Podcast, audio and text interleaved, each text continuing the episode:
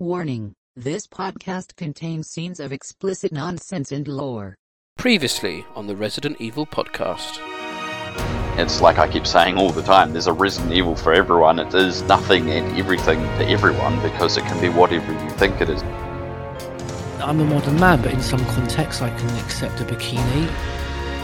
Put it this way, I secretly hope that we are not still doing this podcast in 10 years' time, because then we won't have to do a happy birthday Resident Evil 6, and I won't have to replay this game. No one finishes that game's story changed. Everybody's basically the same from where they started, apart from Piers. Rest in peace. He did. Are we going to Batman just to make to check whether it's canon Yeah. that, that Leon and Ada shagged? Yes, I can, I can confirm that, uh, yes, it's canon that they did shag.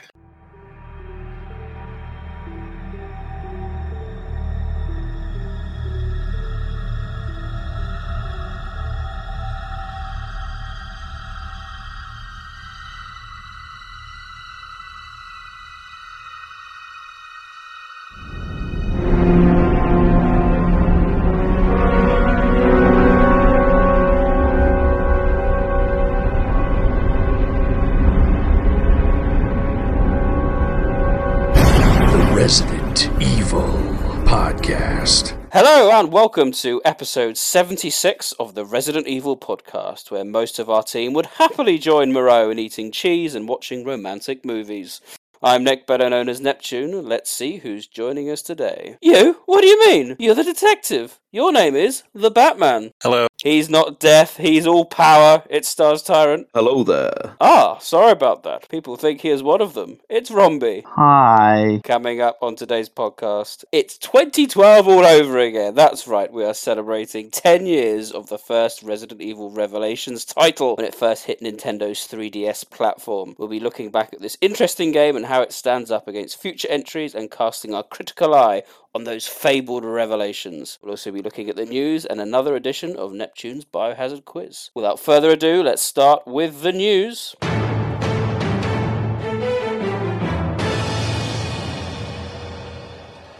First bit of news, right off the heels of the Tyrant statue announcement from Numskull, they've teased us with the next statue coming out, the Licker from Resident Evil 2 Remake. I'm going to go straight over to Stars Tyrant for this because he has pre ordered the Tyrant statue. How does the remake Licker stand up for you? We'll give this one a miss. It's a neat looking statue from what we can glimpse, but I have gone on record more than a few times that I actually don't like the Licker redesign in 2R. I don't like the very strange looking head and teeth. I think the original Licker design's so iconic because you can still see it where it derived from human, with this very eerie human mouth and teeth. I think redesign in 2R loses a bit of that for me. Uh, so I will give this one a skip, but I'm very interested to see where they go next with these statues because they have indicated it's a range. So very interested. Anyone else going to be tempted to pick this one up? Probably the same sort of price range, I would imagine. If I win the lottery, yeah.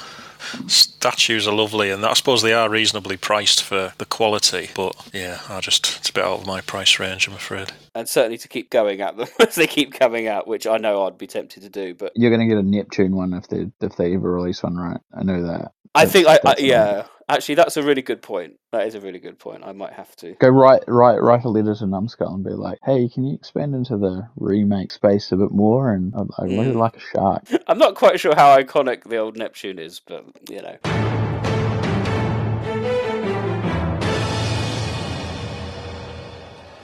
Next bit of news: the Resident Evil portal has recently been updated on the uh, on, the Resident Evil main webpage. What's interesting is we did have a bit of a countdown to something that being released, which caused all sorts of a, a kerfuffle online, which ended up being Street Fighter. Um, I don't want to dwell on that, obviously, but people should be aware that Capcom make other games. But there we go. the Resident Evil I portal i is gradually being updated, which is Can good. I say, I, Nick? I want to say one thing. Just one on. thing. As soon as, because we obviously have the bot for Capcom on our Discord, and it, as soon as it popped up with that thing, I replied to it going, "Oh, great! Something for everyone to get overexcited about for absolutely nothing again." And that's all I wanted to say. It's all I had to say. And it was 100% right because people need to remember that they actually have a bunch of social media for Resident Evil, and if it's a Resident Evil based thing, they will probably do it through that and not through the Capcom one. Like that's the biggest tell. Like Yes. that's why they have a, a separate bunch of social media and websites for Resident Evil, whereas they don't have all of those for Street Fighter. So the portal is being updated with. It's interesting. They've done they've done a few of the games, so it's kind of like the history of the, the franchise with the titles coming out, and they're co- covered so far uh, at the point of recording uh, the original Resident Evil one, two, and three, Code Veronica, and Outbreak one and two. And Zero. And zero, uh, for, for apologies, uh, and zero as well. There's nothing groundbreaking on it. There's no new lore. There's not, uh, uh, you know, it's just a general kind of story synopsis. But some of the artwork is quite nice, and for the first time, we're getting quite high res imagery games, um, and there's some new ones as well um, that we've never seen before. Um, something switching this back to Neptune. Oh yes, uh, the Outbreak artwork depicted the giant Neptune, which probably would have appeared in Outbreak File 3 should have been released. There's also the G virus dog um, is also on the website. Again, the, the, these are images that haven't been seen before, and a lot of it had already been data mined years and years and years ago from the artworks uh, taken out off, off the discs. So it's, it's a couple of nice visual treats for people there, and I'm hoping we get a bit more as, as the website updates. But I mean, what, what does everyone else think? Have they been keeping keeping track of the updates? I think it's interesting that not going by release order. The list is going by sort order of release date of the games, but they haven't done them in that order. So they did like the first three and zero, and now they've gone back and done Code Veronica and Outbreak. So we don't know what will probably next. I suspect probably the later games will start appearing more, but all of a sudden something else like Dead Aim could turn up. So it'd be interesting. It could could be done in a different kind of a different order or whatever. I was interesting. I think it's the Resident Evil 2 one or 3. I can't remember. There's like a bunch of artworks of like city streets and stuff, but I don't think those are from the actual game. They look like outbreak locations, but for some reason the artwork's been put in with those. It's the only one I think is in the wrong place because you can tell it's like not art, it's like 3D models, but they're not the ones from the original backgrounds. They're the actual in game Yes. 3D models. Thought that was kind of uh, interesting though to see that it was put in that place. But yeah, the artwork's nice and like it's nice having the music. Like the music's a nice little addition. Just having a Mm. little loop of a theme from the different games. It's a curio. It's it's just like anything else on their website. It's a nice little bit of information and some nice artwork and stuff. But don't expect like anything of groundbreaking or new announced or anything like that. It's just info. Final point I wanted to make before opening it up as well. Outbreak as well has artwork for the Tyrant C model, which again was going to be a boss in File 3, we expected. It does appear in Outbreak File 2 in the, the Elimination and Showdown mini games that you can unlock at the end. Uh, the purple trench coat Tyrant. You wouldn't expect that to be on the website. Uh, but there it is. Whether that is hinting that we're going to get a bit more of an outbreak revival in the future, who knows? Because, as uh, Rob, you've just alluded to, some games have seemingly been ignored. There is no Resident Evil Survivor, Gaiden hasn't been mentioned either, and Dead Aim has been uh, omitted along with Survivor 2. Now, you may think, well, they're obvious omissions, but the whole point of this looks to be the history of Resident Evil. That's that's the kind of tab it appears under on the website. So, whilst you know you perhaps wouldn't expect some perhaps on the mobile games to be explored, you know, Survivor was a big game in itself. It had its own artwork, its own style. Lots of things would have been prepared. Dead Aim as well. There's lots they could put on it. Whether it comes back in the in the future, we don't know. But it does look like it's been ignored. and the outbreak thing as well. The, the the artworks. I mean, obviously the plan was a lot more scenarios, as as you'll know. So I think it's just that they delved into a small cache of artwork for this thing and just went, oh, these are all development artworks. Let's just throw them on without really a lot of thought behind the fact that these were stuff that didn't make it in the final game because Mm. just like a series of kept artworks. Again, I probably wouldn't put too much. I Too much it's stock- Great, no, to, yeah, too much stock into it. All of a Outbreak HD like- confirmed. yeah, exactly. I, I wouldn't, but but you know, that's not to say they wouldn't ever. But at this stage, Sean can allude on this a little bit if he wants to. I don't know if he if he really want to, but the thing is that Capcom continues to aggressively remaster a large number of its fighting games, which is great, and it's great for the fighting game community to play old classics. But we haven't had that chance for any of our favorite titles to go back and play ones that like Outbreak or Aim. Uh, It's a good point because um, friend of the podcast, previous guest Alex Aniel, the CVX Free, actually put up a, an interesting tweet about like you know they've just really obviously um, as a point of recording this weekend just gone they've just announced the uh, Capcom Fighting Game Collection, which will have like all the Darkstalkers games coming back for the first time in a long time. Alex tweeted, you know, now's an ideal time to do a Capcom Horror Collection with like the classic RE titles, chuck in Haunting Ground and things like that. You know, you've got a Capcom Classics 3D collection. you know, chuck in Dead Man 3, Crisis maybe? and- yeah, Yeah, so Clock Tower 3. I think we've reached a point where these games now, these classic RE titles and, and Dino Crisis and Haunting Ground are old enough that they can actually be like bundled into a, a compilation of sorts and actually have like, you know, a horror and the Capcom horror anthology. It would be, it's a really good idea. And I know obviously there's all sorts of emulation issues and getting the games updated, but what people want is not necessarily like a huge overhaul or update, just the ability to play them again would be a start on modern hardware. I mean, it's other something that Capcom's done for different things, like obviously arcade platform collections. They've done those quite a lot over the last yeah. 20 years. The same with the Disney games they had. They had the Disney Afternoon Collection, which was all of the Capcom Disney games remastered. They're just basically playable. They've got a, um, a, save state and the ability to watch and pick up and play from any point from a pre-existing playthrough, which is quite cool. If you can put all these ones out, you must be able to eventually start remastering other things. I do wonder though whether there's that kind of like we want people to forget about these titles. I know I know we champion Dead Aim a bit and Survivor just for its story purposes, but it doesn't get a lot of love out. you well, know. what's what's interesting about that? I mean, like I I don't not disagree with it as a concept. I can see why you'd say that and why you you could think that. But then like look at this history thing. Like why even put like they've put the original Resident Evil one and two on there. Like at that point, shouldn't they just ignore those and and three and just have the remakes of those three games? They don't even have the remake of Resident Evil one from the GameCube currently listed. What does that mean? Like does that mean something, or is it just an oversight, or is it just they are putting it because you know the first game out came out in 25 years ago? Because this is obviously this is four weeks leading up to the very end of the or four updates leading up to the end of the 25th anniversary. So literally on the anniversary date, they're like, we're going to re-release these games. That's why we're putting this history up. But Maybe. I some I'd be very surprised. Be interesting to see if the Chronicles games gets the coverage as well, because they've always kind of Hmm. been. Whereas something like Revelations, which obviously the main topic today, has always been considered relatively mainline. The Chronicles are kind of straddled between, you know, the kind of the survivors, which have been pretty much ignored, and uh, the kind of Chronicles have not been ignored per se. They've had they've been passing in mention. They've had the PS3 upgrade, but yeah, be interesting.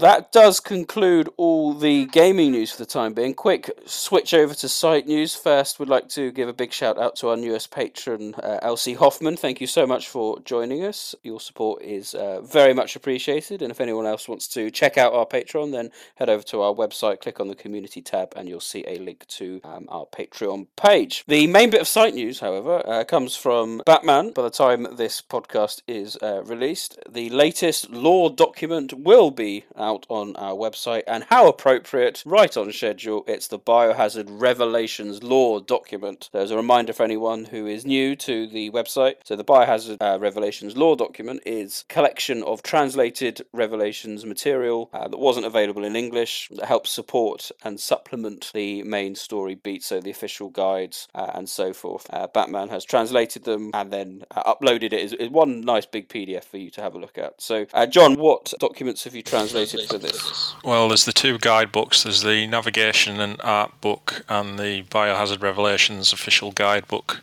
which contains character and monster information. There's obviously Jessica's report, which we've already got up as a separate feature. The Samurai Edge A1 story, which is a little bit of background on the gun Jill has in the game, as there's a little bit of lore attached to that. And also, I've translated all the files because Revelations in particular is probably the game that suffers the worst in terms of mistranslations. You know, it mistakes the FBC for being wildlife conservationists rather than being in charge of biological defence. The original files translated read somewhat different to their um, localized counterparts and contain lots of new information. So it's not quite as extensive as the other lore files we've put out simply because there's not as much supplemental material available. But there's still some, you know, some nice nuggets in there for people who uh, want to learn about Revelations and its storyline a bit more.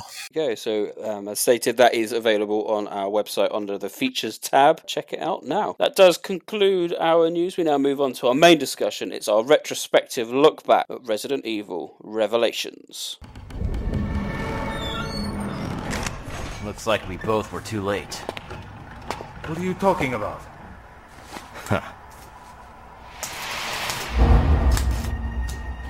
Ignorant creatures who do not yet know of us. The time Both of you. Has come. Look. Thou wilt that I remove the desperate grief which wrings my heart already. Little masked friend. But if thy words be seed that may bear fruit of infamy to the traitor whom I know, speaking and weeping shalt thou see together. I know not who thou art, nor by what mode thou hast come down here. The world is in our hands. This is the T-Abyss virus, and we're equipped to infect one-fifth of the Earth's waters.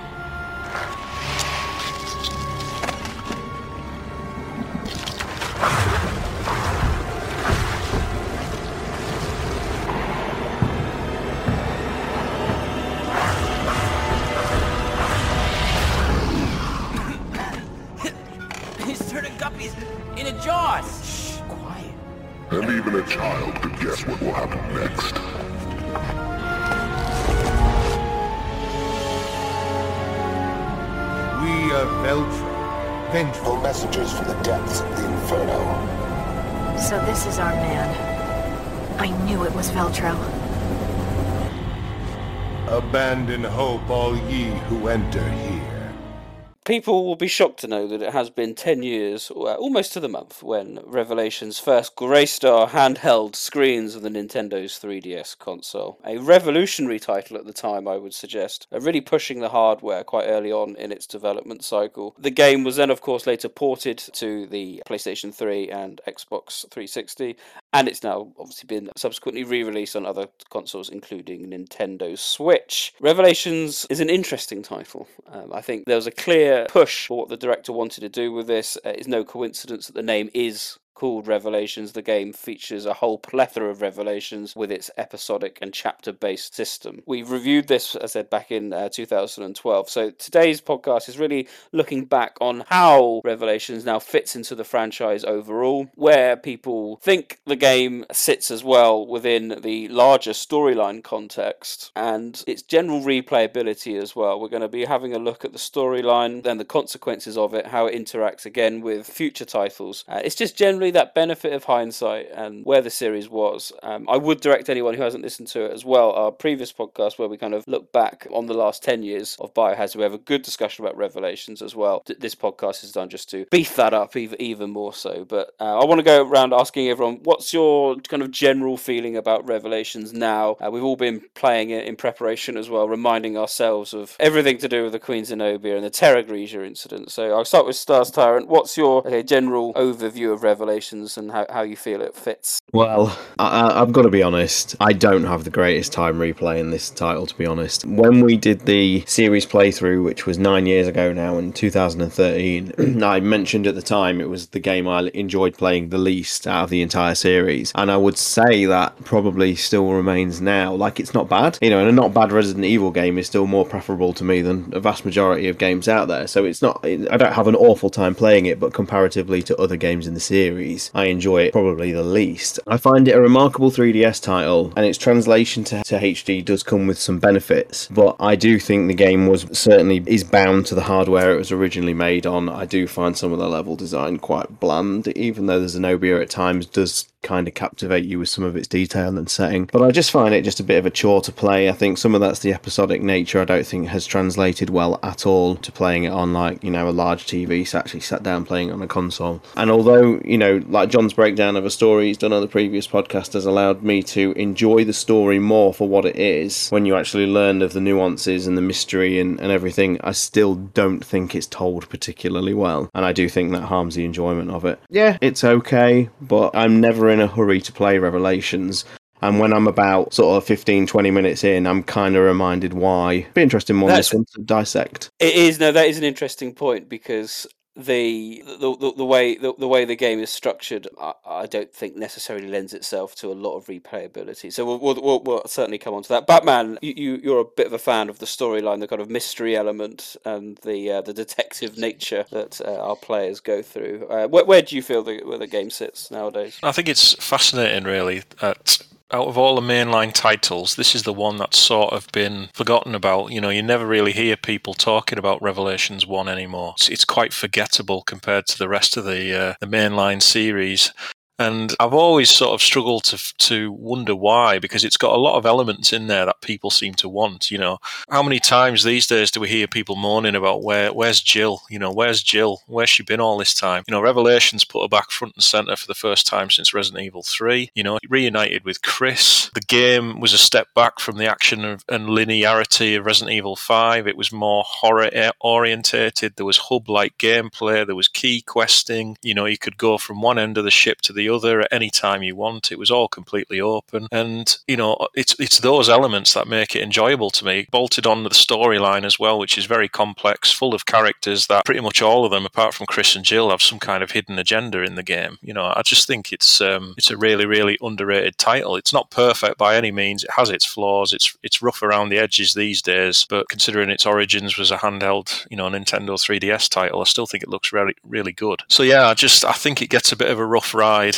but I can sort of see where Sean's coming from. There is something about it that doesn't quite gel. The episodic nature as well doesn't work. I think it would work better if Jill's segment was the main game and perhaps the, the chapters with Quint and Keith and the uh, Terra Grigia levels could be unlockable DLC after you complete the main game. I think that would maybe work better. But I understand why the episodic nature was done at the time for it being a handheld release originally. But yeah, fond memories of it. I think it's probably one of the most underrated titles in the series, but um, it does have its problems. Before we come to Rob, I just want to say, I mean, I've not played it for a long time, and in fact, since I first completed it on PlayStation 3, I found myself actually really enjoying it. Um, I, I, was surprised by myself because my overlasting memories have been one of negativity towards it. But I think I found a lot of positives from my playthrough, and I'll, I'll certainly come on to them in a bit. But I was my, my my overall feeling has been one of surprise and ah, kind of leaning into what Batman said there. Perhaps not as bad as I thought it was. Um, so there we go.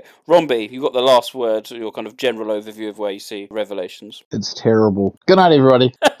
No, uh, I honestly, I I'm listening to what John's saying, and I kind of see what he's saying, and I'm listening to Sean, and I definitely see what he's saying. And I, the thing is, I was trying to think of like an apt way to describe it, but there's already a way I can describe this that exists within the, the realms of this franchise. When the first game was made, and they were planning Resident Evil 2, and it became obviously 1.5, there was this interview has been translated with Mikami talking about making that game and how you had you were like a chef and you're making this thing and you're putting all the right ingredients in, but then when you put it all together, you have a taste of the soup and you go, it's not right. Something's not right. That's not not what it should be. That's what Revelations is to me. It's like you can say, yeah, you've got this open map that's got fetch questing and there's you know finding keys and there's you know a good story going on, but the taste of it is not quite right. The, the way it's blended hasn't quite balanced out, and I think that is why it's forgettable to people because they go, it wasn't a quiet taste. I don't want more of that. I don't want to think about about it. I enjoyed it for what it was in its moment, but I've got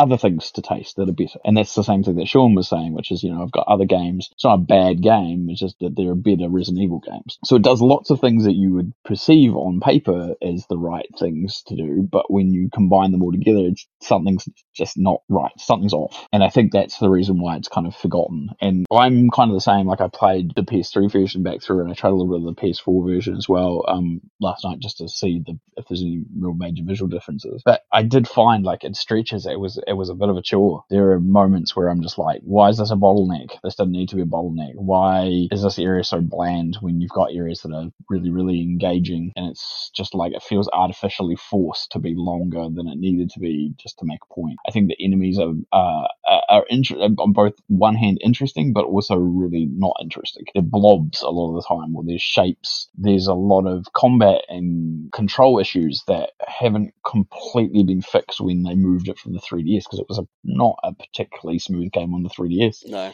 And there's still some clunkiness in there. And I find like just simple things like enemy hit detection, not like actual hitboxes, but I don't feel there's like weight to me hitting them sometimes. Sometimes there is, and then other times I just don't know how many more bullets I have to put into the thing before it's going to go down. You know, like simple things like that that just don't give me a good feeling. It's it's again this it's like the combat's not bad. The over the shoulder works. It, it it functionally works, but it just isn't tight enough. It doesn't feel like other Resident Evil games have done it better. And I think fundamentally that's the the whole thing for me is that barring the story, pretty much every other element in this game has been done better in other titles, both before and after. And I think that's fundamentally what my biggest issue with this with the title is, and why I, fi- I find it very frustrating. Well, what's interesting, I mean, in terms of context, and where we were, this obviously came off the bat of Resident Evil 5, a hugely successful game for Capcom. And I, I always find we're kind of in the in the kind of evolution period in terms of the controls. So what you were saying there, Rob. I mean, we've we've moved on from tank controls, but we haven't quite got the very nice controls, I would suggest, of the RE engine. I personally think that Resident Evil 7, 8, and the remakes have the controls absolutely nailed down for over the shoulder. I think it took a while for four, five, six, and the Revelations titles to get to it. This was the first game where you could point. move and shoot as well, though. Yeah, and and this is it. Like I get the idea that there are iterations here, but like go back to five, for example, and while there are limitations because obviously it's built within that same construct of four, enemy reactions and the way the combat flows feels very effortless. It's not perfect, but it's less clunky than this is, and I think that's what I mean. Like I, it, it hasn't quite. You can see that they're trying to tinker with it, and they hadn't quite got it right. And I think that's part of the reason why the controls on the 3DS were even worse than they were on the consoles because they had a year to kind of tinker with it. Not just because it went to a console, but they also had some time to, to see if they could improve it and make any changes from basically probably from feedback and testing and, and just general use and response. It's it's a very interesting Before you, yes, you, who's just fired up the comments on the YouTube video, yes, we know there were other games in the series that allowed moving and shooting first. But what we mean is in an over the shoulder scenario. So just just chill before you before you hit enter on that reply. Well, but I played that last game and I was, I was moving. Yes, well, that one. yes. File, File 2 and Survivor 2 and all that. Yes, we know.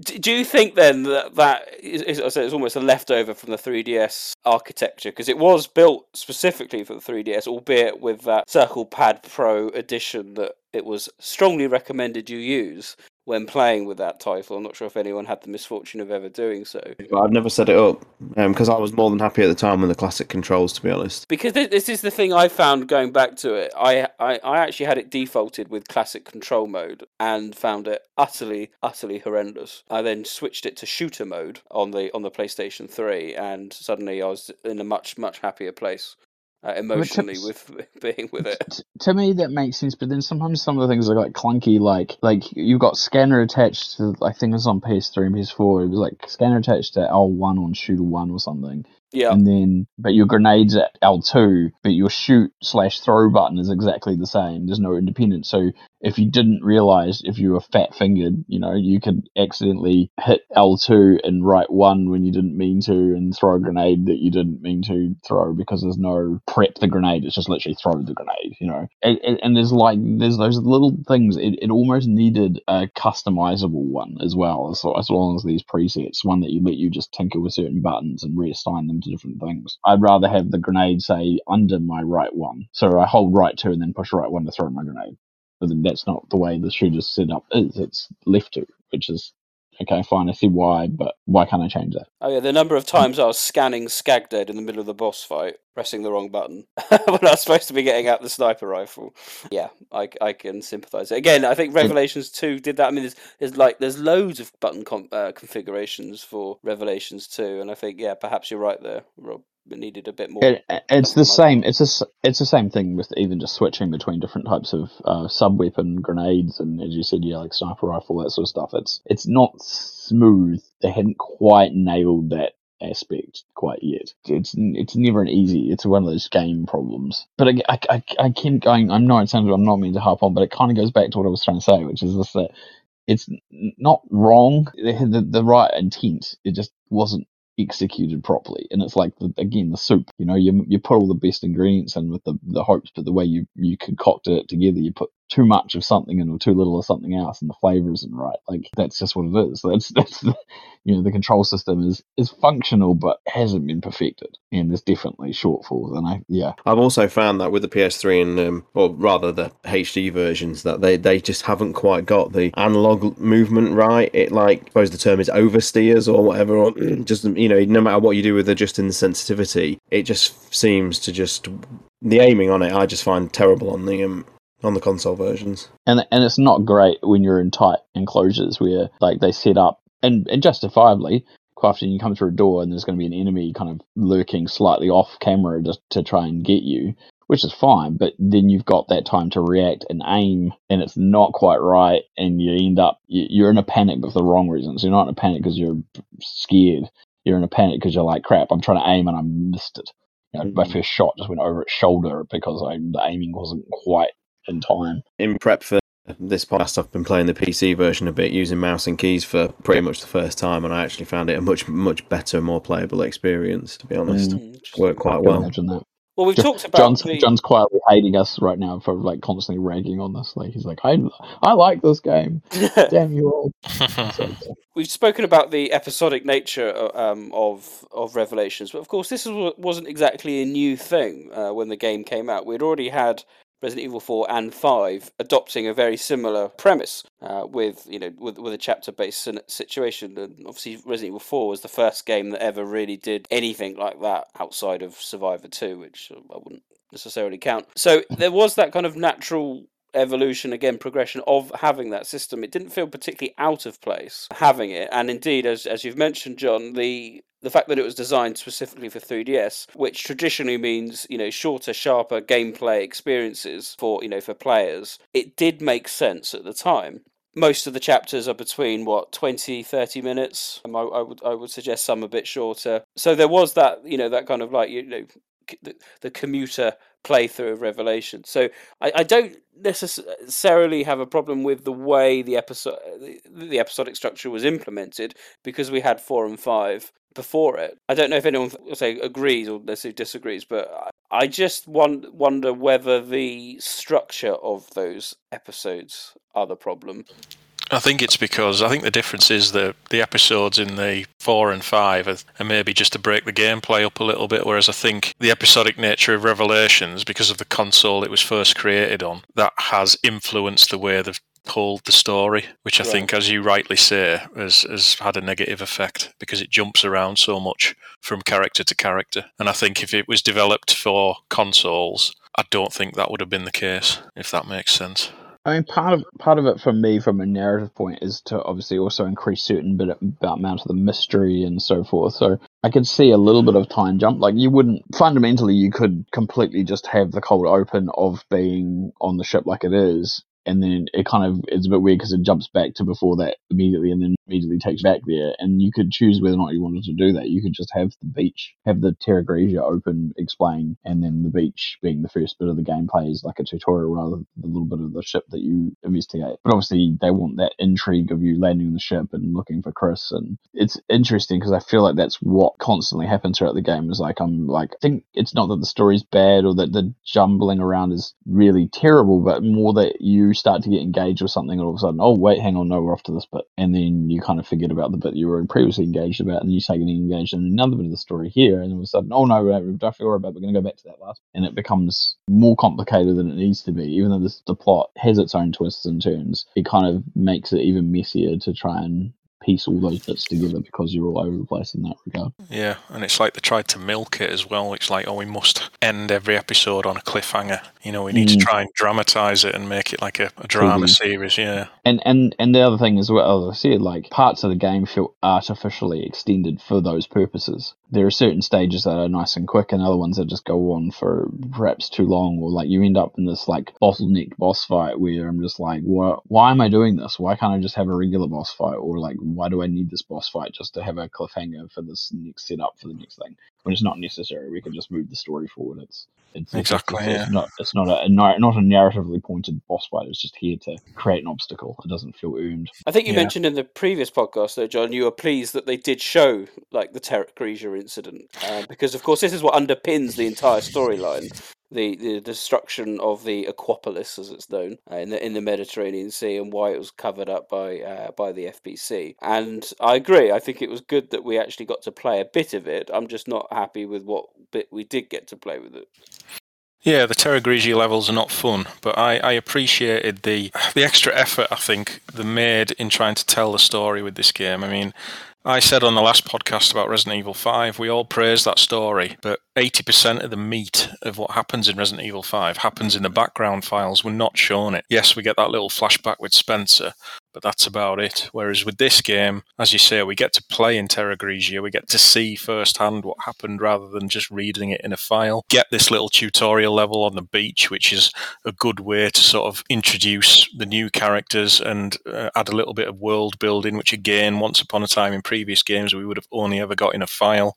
And even the ending, you know, we get proper epilogues to all the characters. We're Mm. told what happens to them rather than just never hearing them from, from them ever again randomly. And, you know, even get the shot of what happens to Chris and Jill with them approaching the mansion in Lost in Nightmares. And, you know, I appreciated all those extra little touches and I was hoping that would carry on into future games, but with Resident Evil 6, they just sort of went straight back to how they used to do it. But yeah, I mean, I, I don't want to get too much into the story of Revelations because I've spoken about it so many times before, but I really appreciated with what they tried to do with this game. Every character's got, you know, some kind of hidden agenda. There's so much going on. Unfortunately, it's just a bit too convoluted to the point where it's put a lot of people off, which is a shame, really, because I'll always champion the story of this game. There's so much mystery going on. It's it's one of these games where every time you play through it, if you were compelled to play through it numerous times, um, you would learn something new. But as you guys have pointed out, it's the faults with the gameplay that puts people off wanting to play it multiple times, and because of that, they miss out on on the finer points of the story, which is a shame. Do you think then that they did one too many revelations in that sense? It got to a point within the storyline where you've got not only was you know did you find out that it was Morgan that was you know the traitor, you then worked out that O'Brien wasn't exactly uh, clean in his thing, and Jessica was betraying, and Vester was betraying, and it, it Well, just got it was like oh and another one oh and Norman was betrayed, and it's like you know it, it got to a point where you go oh yeah Jack Norman, you know, by the end of it you're like oh yeah I forgot about him. I, I, I'm just like, I, I just want to interject because on this point, I do remember the first time playing through it, I was like, w- when it would have another character, another situation, I was like, if this person isn't screwing someone else over, I'll be more surprised. Yeah. Like, it got the, I got the opposite. Yeah, and I think again that ties back with the with the episodic nature of it being on handheld mm. and, and they wanted to tell the story in short, sharp episodes. Mm. It's a who done it story, you know. Like you said, at several points in the game the, the suspects change every sort of episode really. Like you say, one one episode it's O'Brien, the next episode it's Lansdale, Vester, Parker. There's so much going on. Is there's literally Chris Jill and, and Rachel, I think, are the only clueless bastards in this game. Everyone else seems to have some sort of hidden agenda in play, and I think you know that's that's a good thing. And I wish more games had supporting characters with meteor roles like this game does. But it creates a problem, I think, because you know you, you go through these levels and you're kind of absorbing them on an individual basis. You know, all that's quite good, and then you know it, it, it's not the real Chris; it's a fake Chris. You go, okay, fine, well, that's a, that's an interesting revelation. Pardon the pun. And then uh, it's only when afterwards you sit back and go, what what was the point of that? And then you know what was Vester doing if he wasn't the bad guy, but then he was, and then it, it's so confusing. And I, I know you don't want to go into it too much, obviously, but I think it diminishes you as a player in terms of what you're experiencing because it it makes it all seem it makes it all seem a bit pointless. And I had horrible flashbacks to when I first played Metal Gear Solid 2, Sean. I apologise. Where of that feeling of utter utter pointlessness and that I was just some random pawn in a game and I didn't like it. I like to feel important in my video games. It's taken taken you out of it's taken you out of the game that way. It's interesting to say that because I do remember like thinking this, even just replaying it. Like there are certain character motivations which are obviously drawn out for later. Again, no pun revelations. It, and sometimes they do kind of break the wall of common sense. And but lots of lots of media do do that. It just depends on if the payoff kind of works, I guess. Yeah. And I guess that's the problem in a lot of these cases. It, it's like John and I have already talked about. It's like sometimes it's just setting up a cliffhanger ending or putting suspicion on someone who has done something wrong, but it's not necessarily that they're the worst bad guy. They were doing it for something else. There's actually a other person who's actually the real baddie. Or Well, the then you, but then you have like control or- Vester, you know, Vester shooting Parker unnecessarily, I believe, if my memory serves me correct, Hey. and then sh- and then shooting Jessica, but making sure that he would, you know, it was all a bit, it's all a bit convoluted when you stop and think about who's actually working. You go, oh, that's an interesting twist. Wait a minute. Yeah, but that goes back again. Yeah, cliffhangers and episodic concept. You know, to try and draw you Mm. in. Does Tarrant, what's your take on the the overall rev- uh, lore and revelations elements to this title? To be honest, even with um with John's breakdown that he's done, and we, we must actually dig that out and like maybe put it as a like a YouTube video for people to actually be able to just like listen to on our page because it's excellent. And it's shame it's it's shame it's a lost to a podcast episode. I can't even remember the number of. But despite that, there's still elements of the story that I still, you know, even to this day, I find baffling. And it was only the other night, actually, um, I was reminded playing when I was playing it in preparation for this podcast. I remembered there's actually an extended sequence with Rachel and Raymond. It isn't even in the game at all. It was just used primarily for a trailer, and I linked it on our um, on my on my Twitter. And basically depicts Rachel's final moments on the Zenobia. And the bit that I find baffling is at the end of this, where like Raymond, who is a bit sort of ambiguous of his like true villainy or whatever, um, actually like infects crew members, which given the angle they play in the main game seems quite out of character. And I know at the time, but in the trailer purposes, you're supposed to believe it's Veltro and not and not Raymond, but it's still still still odd. I don't know whether you wanted to allude on to, as to what he's up to in that trailer, John, or whether you know people kind of see that as a non-canon sort of promotional thing, or should it have been in the game? Shouldn't it? It's things like that. Just uh, aspects of the story that still I think are ambiguous to a point of frustration. No, I would completely agree. I remember having huge debates with people at the time when this trailer came out because, in some respects, I think you're right. It is out of character for Raymond in the game. I think it is misdirection because we are supposed to think it is Veltro killing the crew and recovering the virus because in the game files would imply that the crew are long dead by that point, and Raymond's mission is to recover the virus for Tricell. So I'm not really sure why he would be going around shooting people and injecting them with the virus. But that being said, you know the scenes with Rachel where she gets attacked in the ooze, uh, sorry, in the elevator by the ooze, is consistent with the injuries she has in the game and the file she leaves when she's uh, mutated. So, like you say, we could do with clarification on things like that because it could quite easily be non-canon misdirection, or it could be essential storyline that we're not getting in the game. And I agree completely that because we don't get clarity on that, that it is extremely frustrating. Do you think ever? And this is a sort of open question. I mean, obviously, the series is well known for leaving plot threads dangling for many, many years, but we've now reached, we're actually going to reach 10 years of like last appearances of a few characters. You know, when we get to six, it'll be even more. But like the ending, the sort of post credit scene with um, Ray, uh, Jessica, Raymond, and the T Abyss in a nice fancy restaurant, like that's still not been followed up 10 years later, and it's very much left as a to be continued, like all the episodes are in it. And yet it's I can see them never going back to that, to be honest. And it just another one of those Yeah. frustrating thre- threads that they've left open. It is very frustrating because obviously after Resident Evil 5, they closed off so many plot lines, they basically had a, a blank slate in terms of taking the story forward. So, in some respects, I can see why they did a prequel with this because the Resident Evil 5 introduced the BSAA, so Revelations really sort of fleshed them out. It explained why they had to be reorganized uh, by the United Nations into sort of the larger fighting force we know them as today. In terms of the characters, it's a shame what they did because Raymond Vester is essentially a male version of Ada Wong.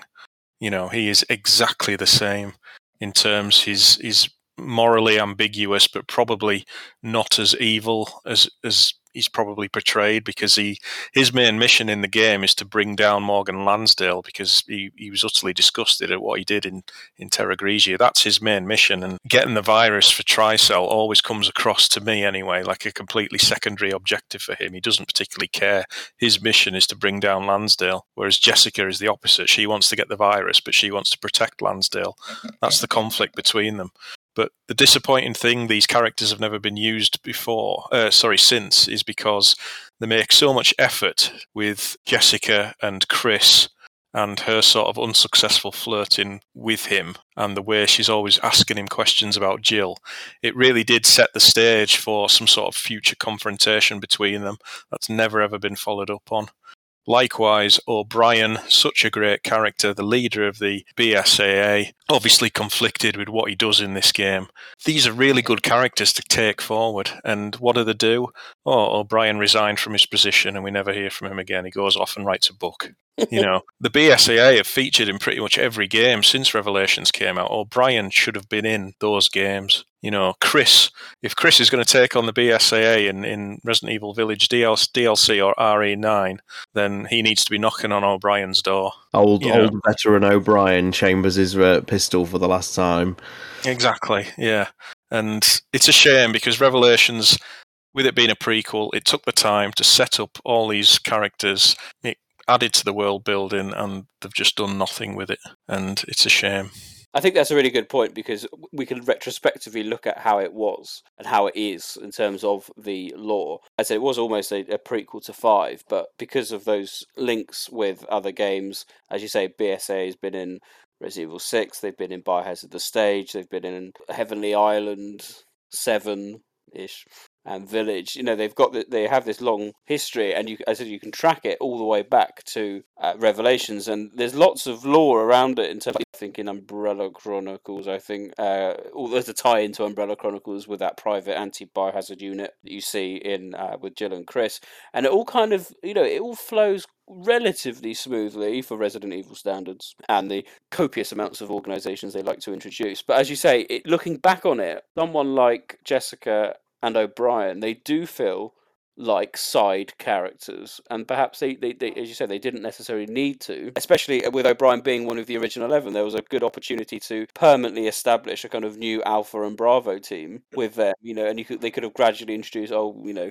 here's Josh Stone, he's a member of the Alpha team, or what, what you know, and and you could have actually built up quite a you know a strong camaraderie of new you know protagonists uh, to take forward. So it does seem it does seem strange. Uh, but then we saw that happen post RE5 as well with you know Tricell. They were introduced in five, built up a bit in Degeneration, and then they were killed off screen. Know, Yeah. in the same way that Umbrella was. you know, it, it's pointless. The, the Tricell could have easily become the new baddies going forward. And if you just played five and Revelations, you started there. You, you would see them as the baddies. There's no reason to get rid of them. And I think Revelations is harmed by that because it almost like I say, it builds them up. It does all this background, you know, lore. It's almost like if they had a did you know did a prequel to uh, I don't know, um, I don't know, Hound Wolf Squad or something, you know, and then they were gone by end of eight, you know, or something like that. It, it seemed a bit futile, but at the Yeah, time, yeah. It felt it feels important, doesn't it? Oh, this is the BSAA, and yes, the BSA storyline continues onwards, but but it just completely ignores everyone within it. I've always found it strange Capcom's decision making when it comes to particularly reusing minor characters because it would put such. I mean, fair enough. There's maybe re- no real point to it in some cases, but it would just give the fans something to smile about. I mean, even in Revelations, you get the little cameo from um, Kirk, the helicopter pilot from Amazing. I, I still love that to this Yeah. day.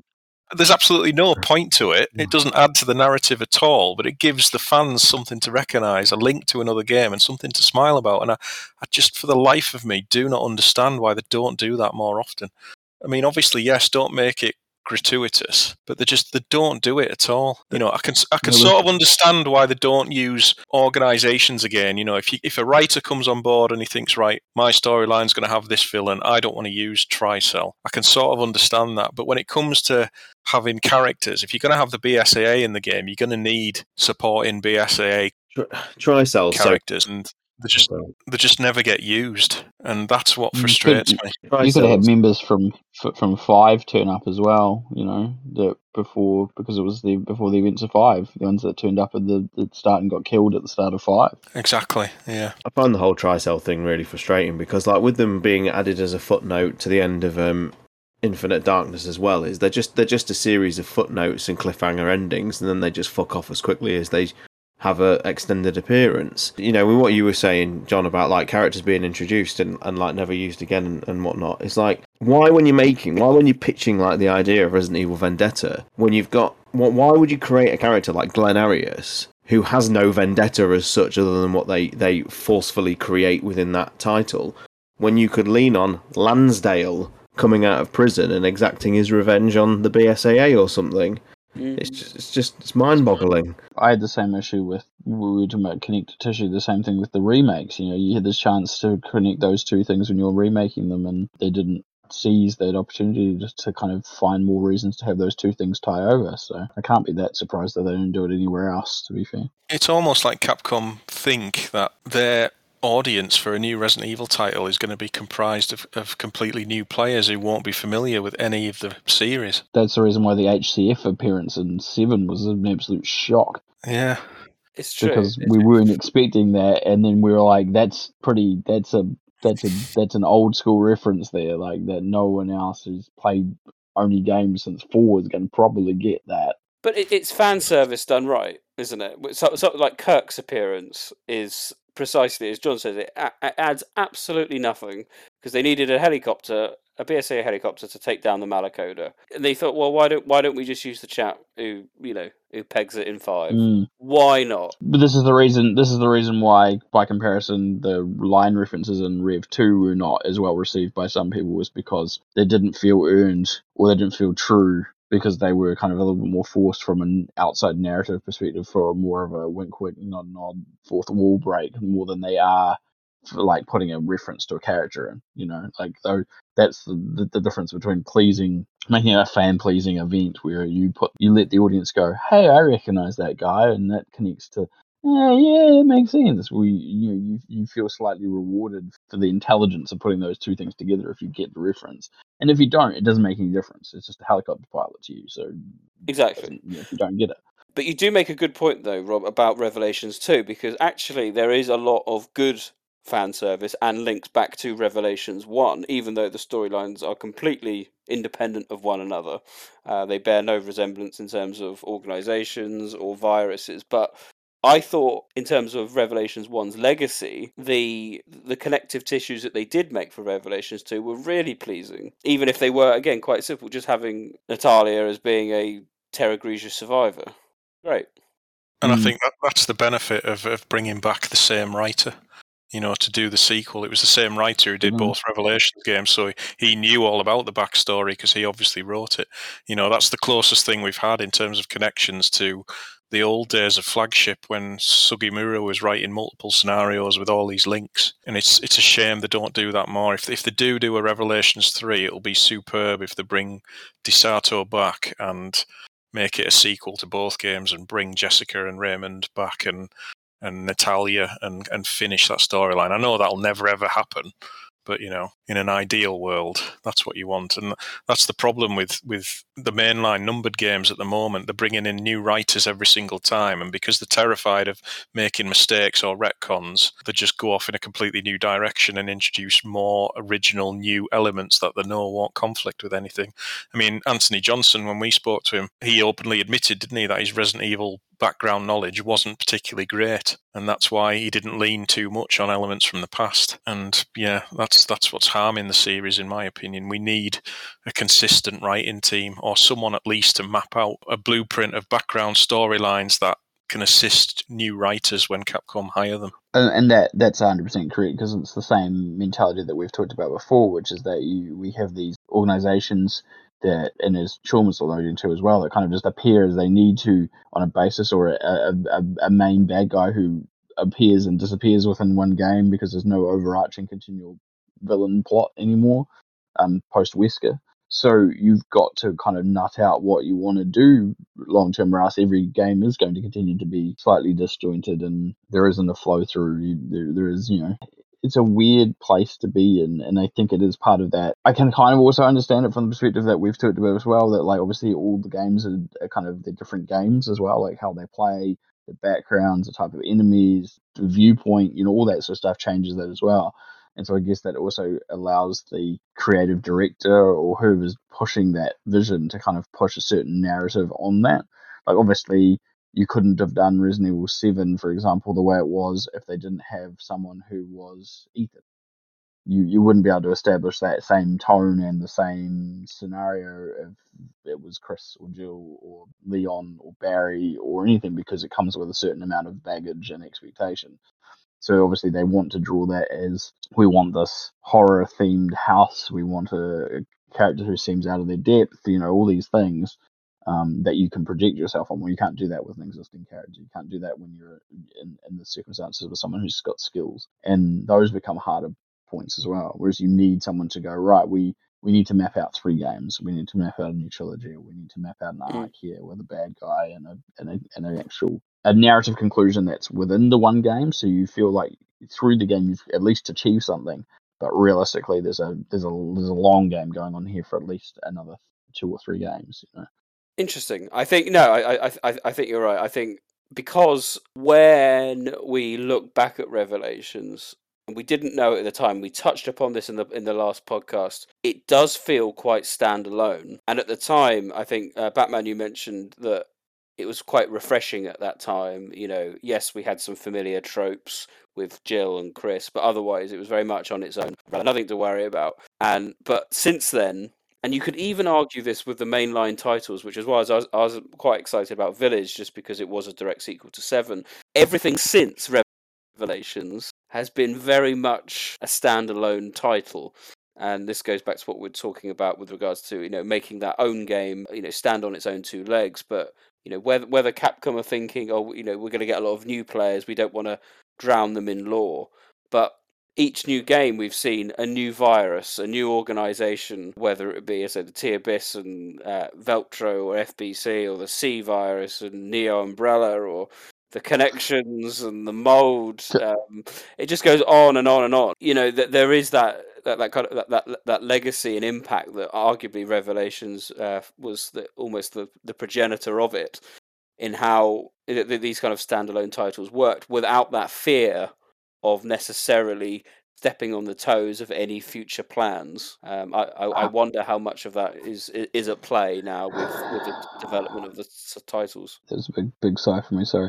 Um, I, I as much as I would like to be able to, on the basis of like me saying to John before, you know, I think this game's not great and all the problems. I don't know if I could actually base Revelations as that because while we could say it's fundamentally the first time that we had a spin-off title with a mainline character's return, I think I can't see if I can blame Revelations because it's in some ways that is no different than say Dead Aim in some respect. There's a different uh, virus adaptation. There's some new characters. There's a new villain. It's Umbrella adjacent, obviously in the era, but you know it's to do with the fallout of Umbrella, so it's kind of not. And like you could say that that's not really different and then it really is just about the fact they continue to follow that up with these narratives that same way that after Revelations. I don't know if Revelations was quite the problem. It's just that they didn't no. like make Revelations a one-off or one of a couple of games that were a spin-off series that they are as Revelations one and two kind of. Um, and instead, the, even the mainline games, as you correctly said.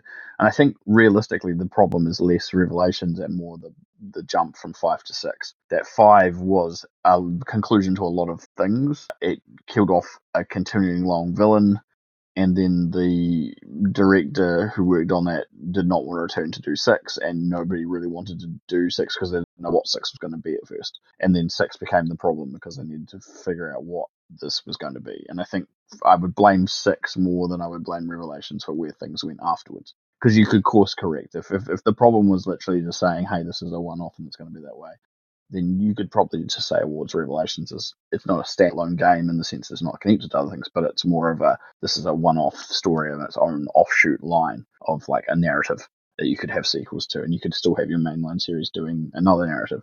But that's the problem. They haven't continued a narrative anywhere until basically Village, and even then, it's only in some aspects. Oh, I'm such a ranty mood today. I'm so sorry. No, no, it's, it's just. so no, I, th- I, think this is a fascinating conversation, but I think we're digressing away from Revelations as a game, like we always do. Um, I just, I just wanted to say the same thing. Yeah, I just wanted to go back to the game itself and ask what you guys thought of the, the swimming sections, which was obviously a completely new feature for Resident Evil at the time. I, I for one, found the swimming sections quite enjoyable. Um, although Jill could hold her breath for a, an obscene amount of time, um, I thought the that new element to the gameplay of Resident Evil was uh, quite successful. I know they carried it on into Resident Evil Six, but what did you guys think of the uh, the swimming sections? Well, I, I've hated think- swimming sections ever since Sonic invented it, and um, Nick, you took the words out of my mouth. I literally was about to say No swimming way. sections in games. swimming sections in games are usually not that bad. I didn't think Revelations was one was actually that bad, but I'll let you continue. It- it- sorry. it's better than RE6's swimming sections. If, if Well, that I is don't mind them, John. I think they're actually quite atmospheric when you're swimming around the Dido. It's almost like something's been Yeah, lost to time. They're a little bit better on the 3DS because of additional sort of touchscreen controls during some of the puzzles. But the actual idea of it is not too bad, and and like they're much better than Resident Evil 6's, which is just diabolical. Yeah. and it's one of the only sort of you could say genuinely new things that Revelations introduces in terms of gameplay. That that kind of movement and So from It's a bit- walking it- while shooting in that perspective. Yeah. Oh, yeah, absolutely, yeah, of course. Sorry. But yeah, you know, it was um, it was fi- it was something that you know they utilised the setting in, in ways that I, I didn't hate. The only thing the only thing I would say is you you made a little bit vulnerable in the harder difficulties. Is all I would say. I, I can't remember the, the is it sea creepers? sea creepers, yeah.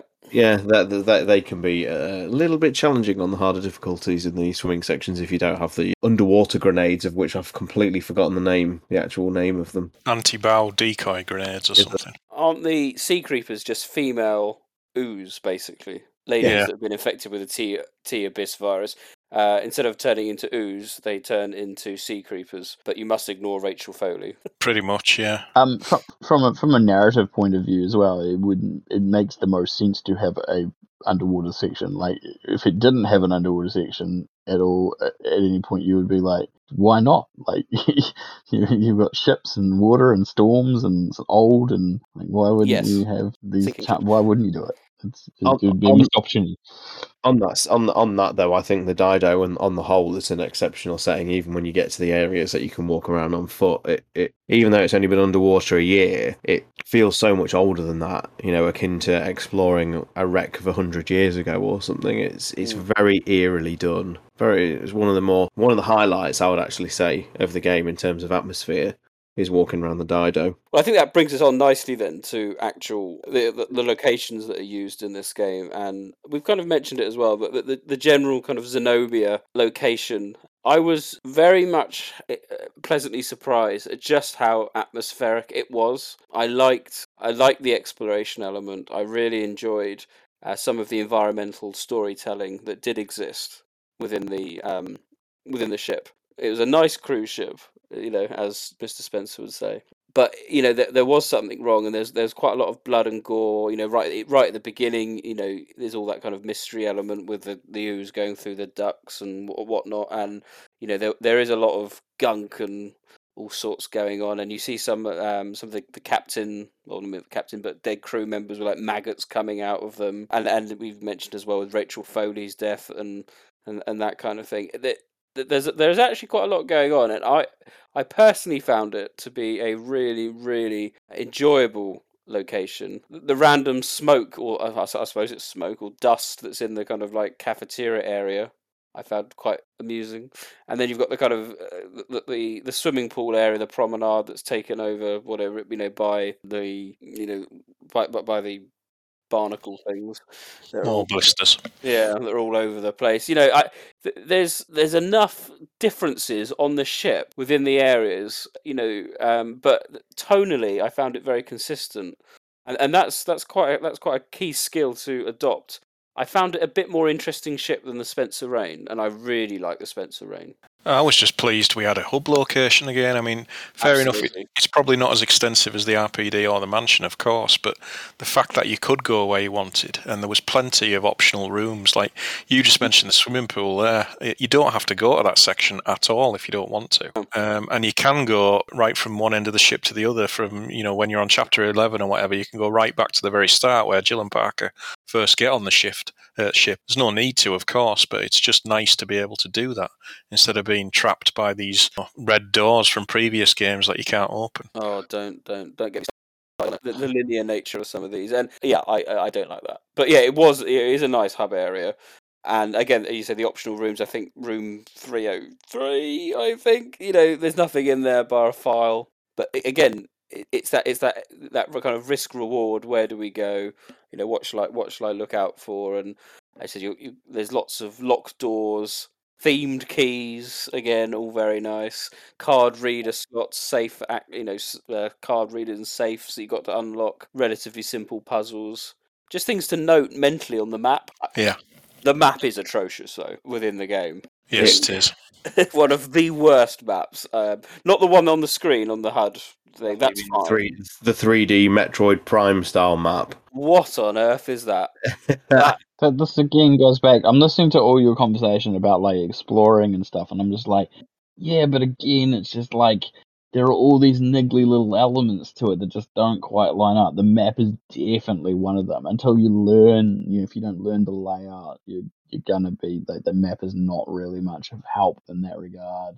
Like it's okay from getting point A to point B, but when you're wanting to do that exploring, but you kind of get somewhat lost, it's not helpful. If you forgot where something was that you wanted to go look for, a key for a door, you got to pop the main map. Like it's it's like and it's like searching for extra ammo and items. It's just like I'd rather just find the. I'd, I'd rather have the unrealisticness of like them sparkling than me having to scan for constantly to pick extra ammo up when I need it and like and it's the thing it's like these little niggly things that pull at you and it's just like and, and like some of the areas yeah they're great and there's some great visual storytelling but there's also a lot of like areas that don't have that either that could just be like could have had some added or not been there. Slightly less you know like it's it's again it goes back to me before saying there's some the ingredients are there the taste isn't right. I found the Genesis scanner more viable than uh, Natalia's magic finger. Oh yeah, don't don't get me started on that. I don't like it either, but, but I, I don't like either one of them. But um, I- and I at least you've got the function that's the one character doing in Revelations. It's one character being able to scan and shoot, not having to switch between characters. I find the Genesis mechanic an utter ball-like. to be honest. Yeah. It's, it's it's not fun at all, and I'd rather have it you be used to uncover in a, in a way like like Metroid Prime did it. Like if you in Metroid Prime, if you scan flora, fauna, enemies, details on walls, and that it gives you lore. Uh, Having to use it to replenish your supplies is not only like it's nonsensical. It's like, how did I not see a box of bullets hidden in a fucking bathroom tap? Oh, the Genesis scanners helped me find it. Yeah, it's just a bit. It's it's it, it's a whole lot of nonsense, and it's an extra chore on top of the exploration, which is one of the reasons why I think I find the game a bit of a chore. To be honest, it's like you don't have to in Revelations two. You don't really have to use the you know Natalia's magic finger or Moira's flashlight. You can get through the game because the game gives you plenty of ammo and stuff anyway. But Revelations at times can be a little bit limited unless you do plenty of searching with the uh, with Yeah. the Genesis scanner. It's like on your first playthrough, your first time ever through it. Good luck with the comms officer if you've not been um, searching for ammo. Mm. That was exactly what I was about to say. It's it's those things when you get to those bottlenecks, and all of a sudden you you you know you're talking about open areas, but then you get to this one bottleneck, you can't leave the area, you can't go any further, and if you haven't picked up enough stuff, then it, let's just hope you've got an earlier save. Like But again, the, the the- idea was good, and you see it, you know, gradually progress to the point of say I, Resident ge- Evil I- Seven, yeah, where I, I found that the hidden items in Seven to be wonderfully implemented. It's because they're And I- there all the time. Well, yeah, yeah, yeah. I, I just think it's great, and like it's almost like, oh, we've got an idea, let's hide some items. Why not? Instead of having the. but again, this is this is what I mean. That's like the idea's there, but the execution isn't quite there yet. Again, much like Sean said at the start, it's like it's a it's an okay game, but there are better Resident Evil games that do these elements better, and I think that's why people keep forgetting about this game or putting it lower on the lists because they're like, yeah, yeah it was fine at the time, but there, there's flaws and there's definitely things that have been improved upon, and, and that these are all things, yeah, definitely.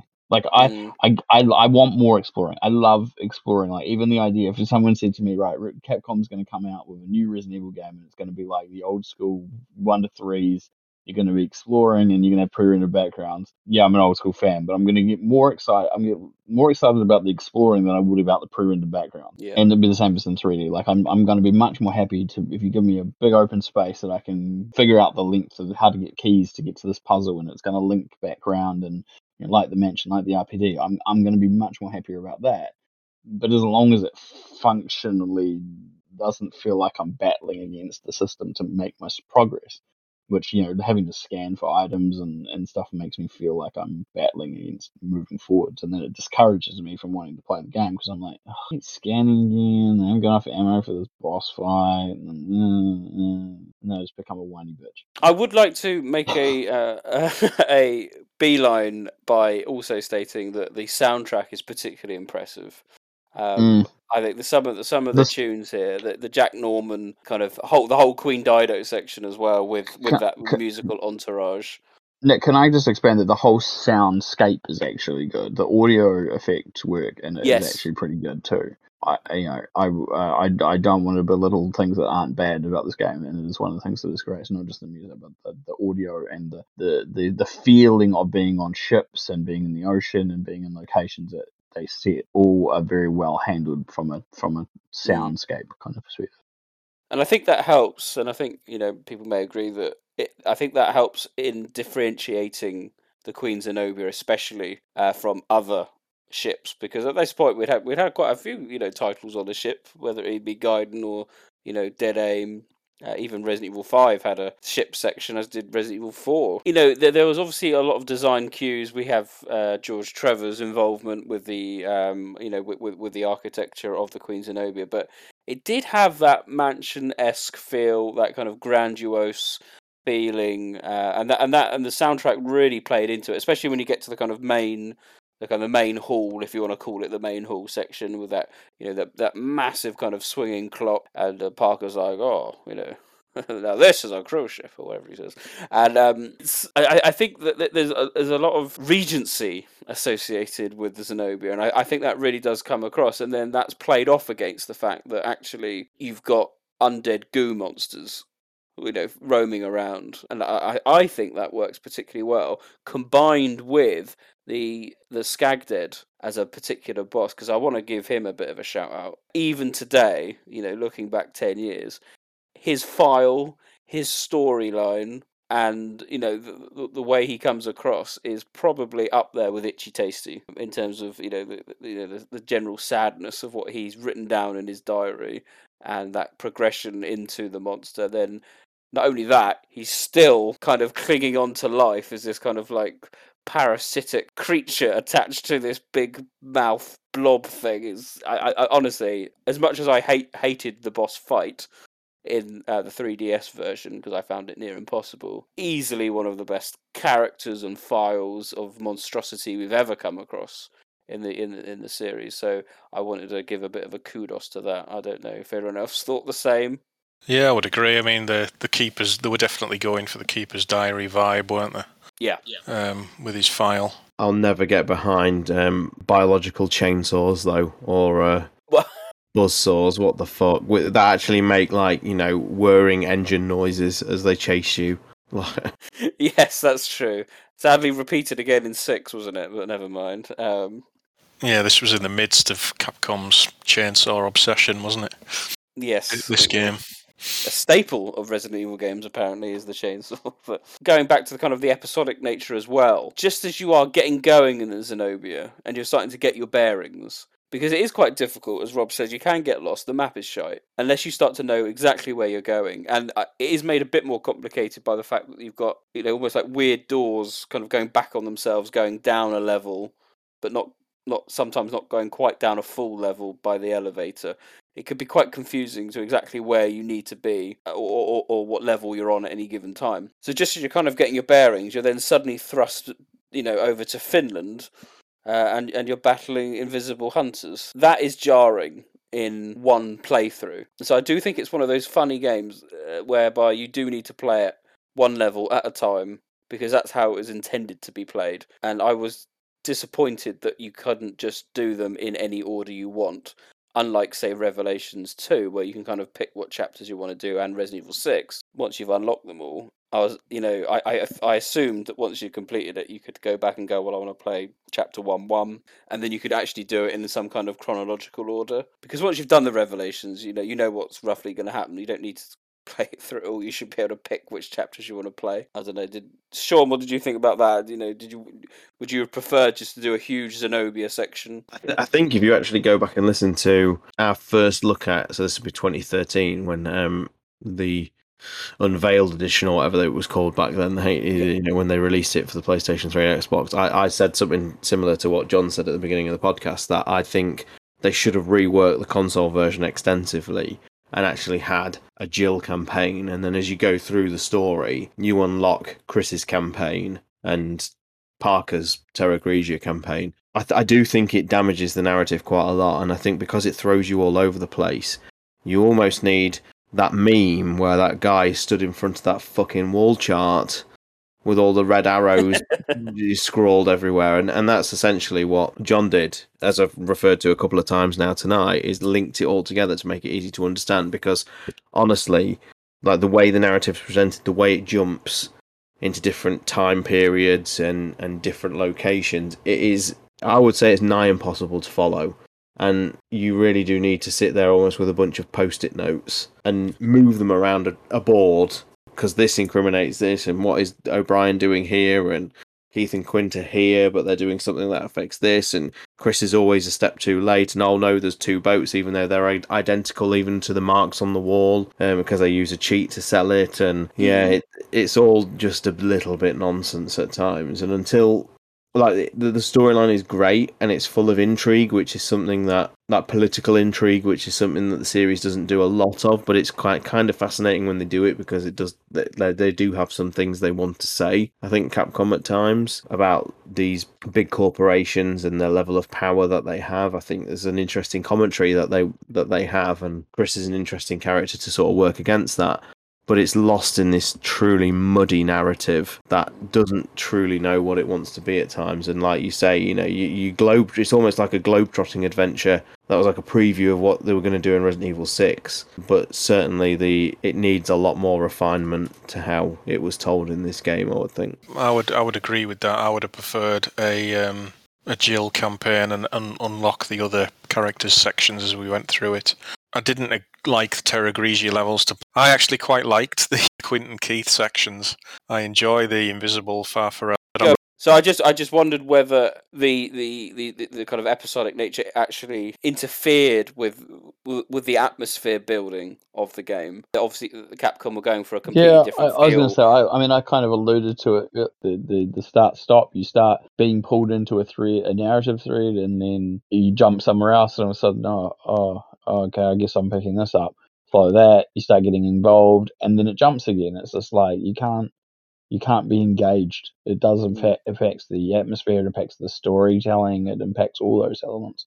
I said I didn't necessarily dislike some of the areas, like the you know the the uh, the airport and the snow levels. I, fe- I actually found them quite refreshing. You know, again, a good a new take on an existing kind of like area that's been used before, and it was good as John mentioned earlier as well about how Terra Grigia is actually you know visualized in this game. Although I think there's a lack of BOWs, other than the, the, what they do to the hunters is borderline unforgivable.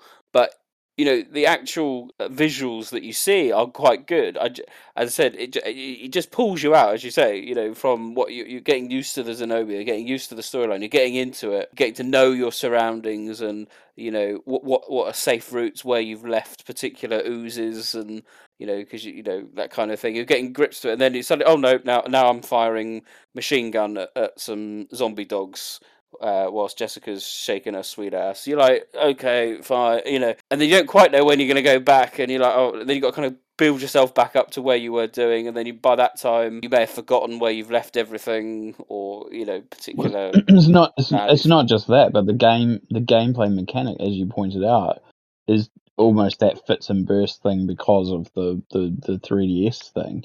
So Yeah. the, you might play that segment and then you put the game down and not touch it for a little while, and then you come back to it, and then all of a sudden you're like, "Where was I again?" And then it's like, "Oh, hang on, I thought I was the last time I was on the ship. Oh no, hang on." Then I had that segment with the snow, and then what did I do after that? And you forget, like you're more likely to forget where you what you've been doing. And and I so I think that what what John has said in the past and what Sean reiterated before, which is that when they re-released it, they really should have really looked at the rescheduling and re you know reassessing the, the way these scenarios played out. At least pro- provide play as original 3DS order, or here's how it goes. Play. It's the one thing I think they got right for Resident Evil Six, and then was that you you know when you originally first, if you bought that on launch day, you had to play each campaign to unlock the next campaign, and you play all four campaigns in order to play Ada's campaign. And eventually they went, right, you can just play. Like, and I think that's kind of what should have happened here. So it was, but kind of in reverse. It should have been, yeah, okay, play Jill's campaign, and then so far through you'll unlock these other ones, and you can mm. choose whether or not you want to keep finishing Jill's one, or you can take a pause here and go off and play those if you want to play a bit of a different story and, and leave it up to player agency, like what they would like to do. I Don't get me wrong, uh, and shoot some dogs or whatever. Yeah, I, I don't think it's unplayable. Far from it. I actually find it, you know, uh, an enjoyable game uh, in in spits and spots, you know, spits and spurts. Absolutely, and I I don't think it would be fair for me to say I wish it had stayed on handheld.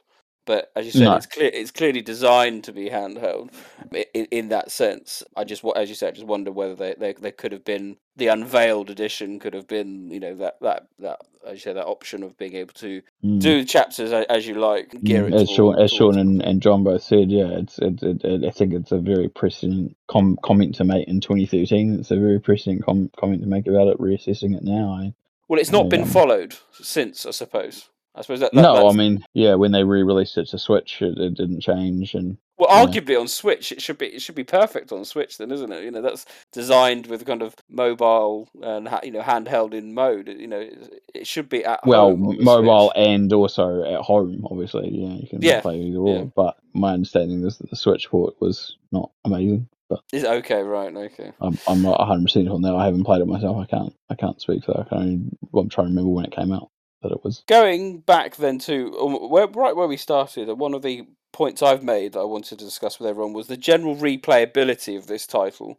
Uh, we've we, we've spoken about it at the beginning. Um, in the grand scheme of things, Sean, you said it's not something you particularly look forward to playing. Do you, uh, upon re- replay throughs, you said you mentioned like you, played on the PC version, bit like me, I suppose. I, I, I have not a lot of love for Resident Evil Five, but when I actually played it in co-op, you know, if someone suggested, "Oh, let's play it," I'll be like, "Yeah, go on then." I saw it in a slightly different light. Has playing it in PC mode with mouse and keyboard helped you go? Yeah, I'll, I'll stream this soon. Without getting a soapbox, if life allows me to, I would like to actually get back these games to everybody again soon. And the whole point of um, playing on the PC version to hopefully get Inferno mode or Hell mode unlocked, because that will be one of the future streams coming up. Because I think it'll be fun to see people literally lose trying to play this game on its hardest difficulty. Um, that Assassin Keys is, is a relatively transformative experience for the HD version because, like I said, I find the analog aiming on the console version is totally off. Yeah, it's, it's a strange enigma of a game to me. I just find it a little bit bland. I think is is the most sort of damning thing to say to it. I like my RE games to have a bit much to them. It probably seems madness to some people, but that's one of the reasons why I think I would prefer to play Resident Evil 6 over Everlast because it just has a little bit more punch. Even if it's nonsense and completely ridiculous, I think, I think RE6 has a bit more personality to it. Even if it's not great personality, you know what I mean. It, it, it's it's a little bit more interesting sort of things it does. This was the game was kind of sold to base as being the game that would give you what you wanted if you like the old horror driven games. And though it was a step in the right direction for sure, that's a bit disingenuous. It is still very combat heavy. It's very linear in terms of its puzzles. Uh, has time been It something kind to it? I don't know, in all honesty. I would say, as I said, as I started this podcast by saying I've been pleasantly surprised. People will know I don't like to double dip or triple dip with my games, so I have this on PlayStation 3. I had Revelations 2 on PlayStation 3 as well, but I double dipped and went on PlayStation 4 so I could stream it. Uh, which I have done so recently because I really, really enjoy Revelations 2. I always anticipated Revelations 1 remaining on my PlayStation 3 because I didn't have a lot of interest in it. I will say, in preparation for this podcast and replaying it again in shooter mode, where I've got a bit more accustomed to playing that and not playing it in classic mode, I can categorically confirm that I am now considering a double dip on it. Just so I can stream it in the future. And for me, that is praiseworthy indeed. It takes a lot for me to part with my cash, as my wife will testify. that, if that's not a glowing endorsement, I don't know what is. So um, I'm going to continue playing uh, onwards because I have actually very much enjoyed the playthrough. I just I just have to kind of grin and bear it for the Terra Grigia uh, moments and the the, the uh, I can't pronounce it, John. The airport. Valkoinen Mökki Airport. Yeah, what he said. That airport. um, you know, it's a leftover from Resident Evil Five. I don't like Five. I don't like Six. I don't particularly like Four for the action heavy. I just have to get right. You know, that bit's for that. I can get an I can get enough survival horror ish from Revelations in the Zenobia section for me to be generally satisfied. So as I said, I'm considering it. So that's my positivity te- positivityness of it. Rob, what about what about you in terms of replayability? Mm, no, I mean, I, I think fundamentally what tells me about it originally is that I have still the copy from the 3DS. I still have the game. I don't have the 3DS to play it on anymore. um, but I never finished it on the 3DS, and then I finally played it when it came out on PS3, and I finished it, but I never went back to it. So I finished it once until literally we went and you were like, next episode we're going to do is Revelations, we better replay it. And I'm like, uh... I was like, all right, I'll suck it up. Maybe it'll be better than I remember. Picked up the PS3 coffee, chucked it on. No. I, no, I do, no. I do fear for you then, Rob. This year, in our retrospective look back on many, at least three games this year, Revelations was very much considered to be the highlight of the year. So it's only going to go downhill after that.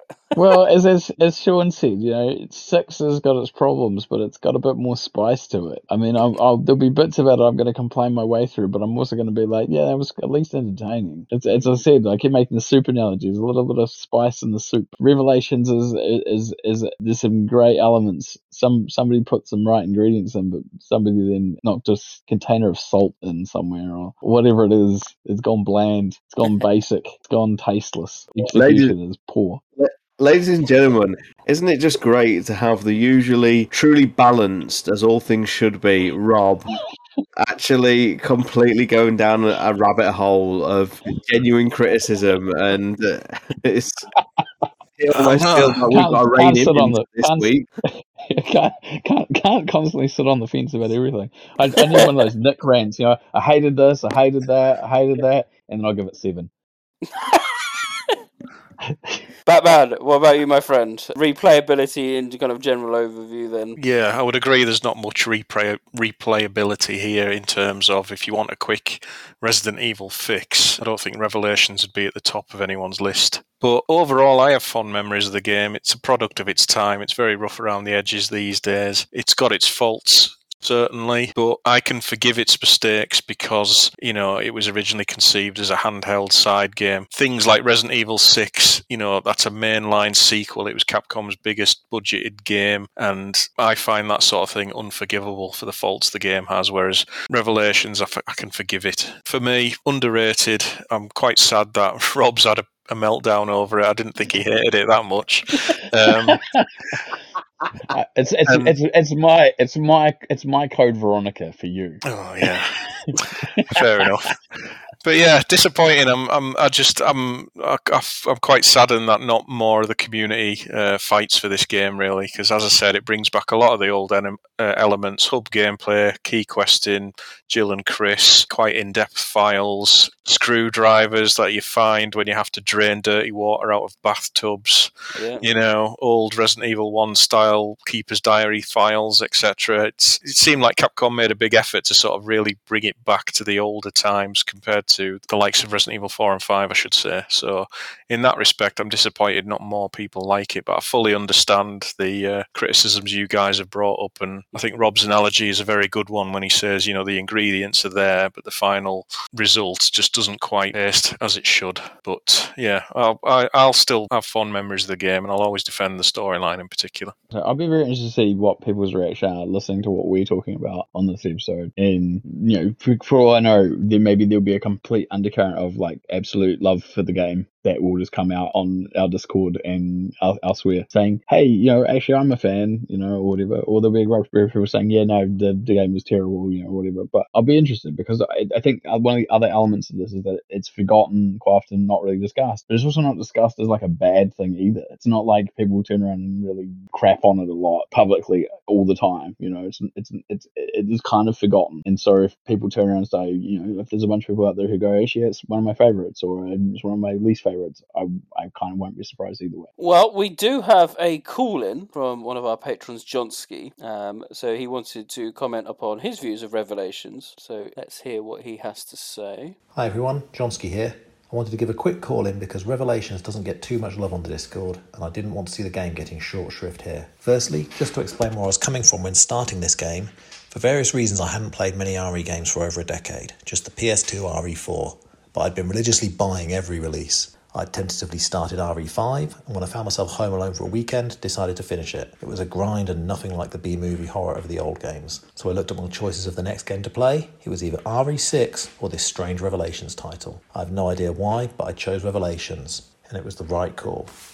Straight away, it immerses you in a great environment, dripping with atmosphere and looking absolutely gorgeous. I ran through the game over the course of that weekend and loved almost every minute. I appreciate that everyone has their favourite Jill and can understand why this version might have annoyed people. But for me, I'm perfectly fine with how they played her. I loved the monster designs, and there was enough variety to keep it interesting. Most of the locations are excellent, even if I would have preferred a game that just free roamed the Queen Zenobia. It also had one of the best final boss fights in any game, and the plot was sufficiently mental that it took until I found the REP for me to realise exactly what happened. Thank you, Bats. Raid mode is a very enjoyable twist on the Mercenaries mode as well. It's not without its faults. Jessica and Rachel's outfits, Jackass and Grinder, the Terra Grigia levels, and the Malacoda battle. Maybe it's a bit short, but that's understandable given it started life as a handheld game. Whilst I enjoy raid mode, Revelations 2 has done this much better since. Oh, and they should have let Parker, Jackass, and Grinder die. What's the point of the emotional send off to then have Parker rock up safe and sound in the med? So, overall, this is the game that made me fall back in love with RE, and so for me, this is always well inside my top 10. Thanks, and keep up the good work. He's going to be so disappointed with me. I think he's just articulated better in that minute everything I've tried to say on this podcast. I think it was a very interesting call in, and uh, yeah, he's obviously gone through a lot of points. You know, the main hub point as well with the with the Zenobia uh, being you know accessible. I agree with him. I think the atmosphere is great. Something we haven't really touched upon actually is is, is, is the kind of monster choice. And Johnsky mentioned there that there's quite a good variety. I, I'm very much torn on the BOWs in this game in the sense that this was one of the. I mean, it wasn't the first because I think RE5 did it first, where the, the, the enemy roster just expanded to huge proportions, and I started to very much lose uh, the ability to remember the names of everything. I, and I started to yearn for the good old days of licker, hunter, zombie, dog, moth, cat, bird. you know what I mean? I, think it's one of those things where I, I don't mean to be negative about the design because I do actually think there are some great enemies in there, but they there is a certain homogeneity to the design where when you start working with blob monsters essentially in like shapeless forms that are slightly humanoid more and more, and that's something that isn't from just Revelations. Obviously, started kind of probably more like from four, really. Four, yeah, yeah. But it's kind of it reaches an an idea where you can only kind of go so far with that before you kind of start running out of ideas or things start looking. I mean, when I say four, I mean there was enemies in in Dead Aim. You know, there's that the the Pluto is it? I think the the big giant ones, which is a bit like the Silent Hill big guys that are kind of the same in Silent Hill Three. There's only so far you can go with these ranges, so you try to diversify to try and make up for it, and you kind of lose, I think, a little bit of what makes those earlier monster designs a little bit more special or a bit more interesting because they're kind of a bit more unique. Yeah. And it's not something that's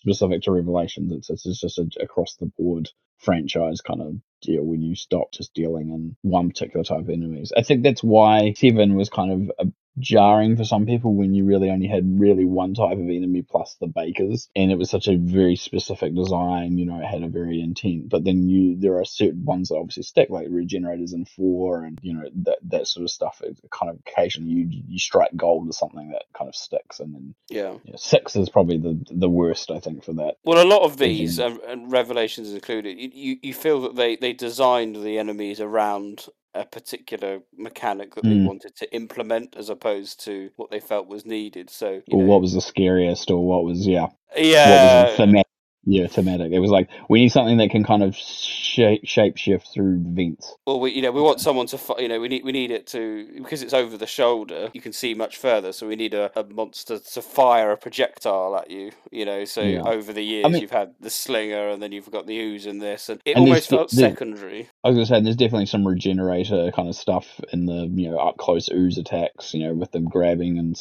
kind of leeching itself onto your neck and grabbing you and kind of yeah. There's there's there's those elements of like we we're trying to do more of what we think works really well and not quite nailing it the same again. Kind of going back to the whole same analogy. I'm not going to repeat again. He listed off as well on the call, you know, a bunch of the same flaws that we've seen, you know, and they're all understandable. Like I kind of understand that. and the things that he enjoys, I can totally understand why someone would enjoy it, and especially if your choice was the first time to play this or six. I think it probably was the right choice.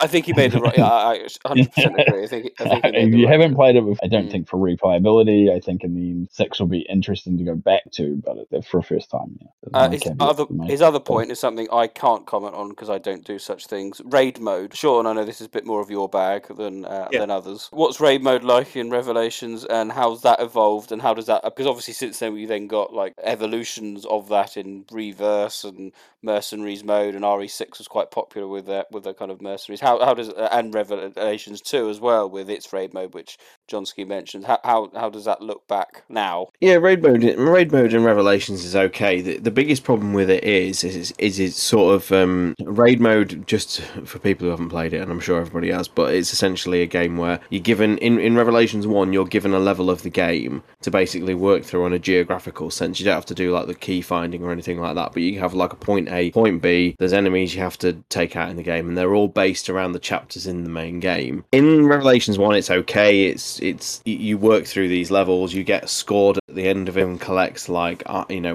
weapons, and there's some rare weapons you can get, and it's you know a bit random number generator based and and things like that. And it's a fun experience. Raid mode was perfected in Revelations 2, and I think anyone who's really got into any kind of deep dive with Revelations 2 raid mode will see it as like a greatest hits of the series. It's got returning characters from so many games. It's got stages from you know Resident Evil 6, Revelations 1, Revelations 2, and it, it, it it's a bit of a sort of collective celebration as a as a game mode. Revelations 1 raid mode is a bit constricted with the fact that the levels are based on the very linear design of, which is fine for a, a supplement mode. So yeah, I mean raid mode's fun. It, it it's it can be a big time sink. There's lots of characters to unlock. There's lots of different costumes. You can play as Lady Hunk if you want to. It's obviously her debut in the series for anyone who wants that and knows she's not canon. And he, Johnsky also mentioned about the enemy variety, which you touched upon, Nick. I just want to just mention that one of the reasons why I'd kind of like to showcase. Forgive me if it's Inferno or Hell. I know on one version it's Hell, and on another version it's Inferno. But the wall blisters do add an, an additional BOW um, to the games, and they are quite prominent in the um, hardest difficulty, uh, almost to a detriment. You know, they're actually quite, quite. I seem to remember they're quite numerous. But on the whole, I wouldn't say there's a massive amount of enemy variety there, and raid mode is certainly held back by that lack of enemy variety, which is something again Revelations two fixes. Yeah, and you obviously alluded to other game modes and what in the series. The only thing I can say about that is it's kind of humorous to me that in Village they call mercenaries mercenaries where it has far more in common with a raid mode. I am very surprised to this date there's never been a downloadable title that's that's been released for like 15 pounds that is just like a multiplayer raid mode mercenaries experience with like unlocks and cosmetic costumes and things because I think that would do good money because there's a, a genuine hunger for these kind of multiplayer game modes, which is one of the reasons why I think Capcom keep trying it. One of the final sort of points I'd just like to touch upon briefly is for anyone looking to replay this, one of the questions that's going to come up is, you know, what is the definitive version of the game? And that's a bit of a complex question because obviously where it started was on the 3DS, and the 3DS version comes with a number of boons, if you like, and one of them is the two screen setup because the game is infinitely more streamlined on the 3DS, eh, whereas they've had to kind of retrofit that onto the HD version. So that's why you have like the weird floaty map, which you haven't had in really any of the other games in the series. Um, it's definitely more at home on the 3DS.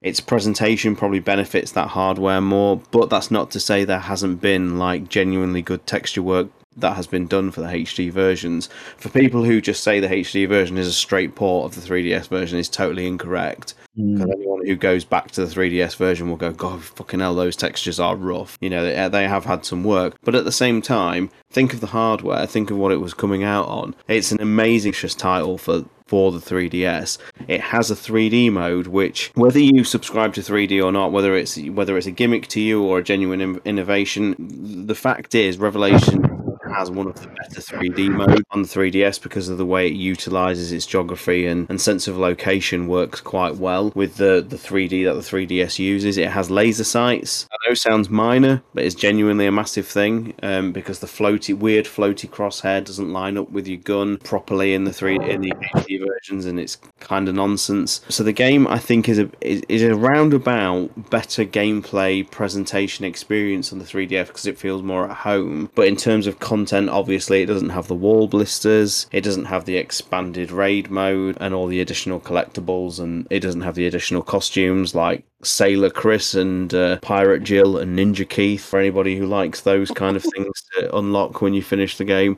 So it's a very murky answer. Like I would say the HD versions is the definitive version of the game, but it's definitely hamstrung by the fact that they've had to force fit square peg round hole kind of thing a portable game into a fully fledged console experience. I don't think it quite works. Would you say, Sean, as well, with the with the we just talking about with the PC version with the aiming stuff? Does the PC version run well? Otherwise, there's no other technical issues or Yeah, the PC version will run as well as, as your PC can do it. it it's a it's a, like a full frame rate, you know. And if your if your if your PC can do it, it can be a, a 4K experience if you So force the resolutions and such. So if you have a PC, it's probably as far as like the HD version, that's probably your best bet as far as if you were going to go between consoles and PC. I remember, I remember as well when it came out on the PS3 version. So anyone who's got the PS3 version or the Xbox 360 version, and I think indeed the Wii U version, for some reason, even though the hardware at the time was more than capable, they locked it at 30 frames a second. And to get to play Revelations in 60 FPS, which is the PS4 and Xbox One version, I don't know about the Switch actually. I would have to I'd have to look up the Switch. But playing it in 60 FPS, as with any game in this series, is is definitely preferential if you've you know if you can do. So Nick, you were talking about like you know you may double dip. I would I would actually recommend it. Go for it because you you you are playing a better version of the game mm. on on newer hardware for sure. Well, I think we'll leave it there. A nice positive end to our discussion on uh, Revelations. I hope everyone has enjoyed our look back on the last 10 years. I think we've covered a vast array of issues dealing with uh, the game itself, technical limitations, its yeah, storyline consequences and impact, but also trying to fit it in with how it kind of looks back on with uh, future titles. So hopefully everyone's found that particularly enjoyable. But we now uh, finish the podcast with this edition of Neptune's Biohazard Quiz. 25 years of Resident Evil. 10 years of the Resident Evil podcast. Expert knowledge is needed in what we call the quiz. This was my only opportunity for a point this week. Uh, I just like to announce everybody that uh, this is zero points for me this week. Thank you. Bye bye. We've talked about the games straying too far from the origins. This Resident Evil quiz, we're now getting Spice Girls as the correct answer. I mean, it's time to quit. Welcome to Neptune's Biohazard Quiz.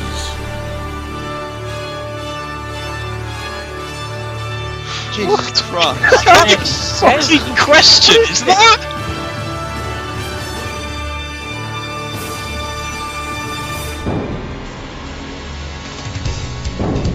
Batman.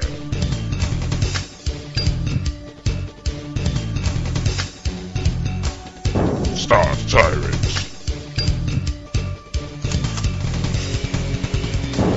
George Trevor. Robbie McGregor. Mr. Spencer.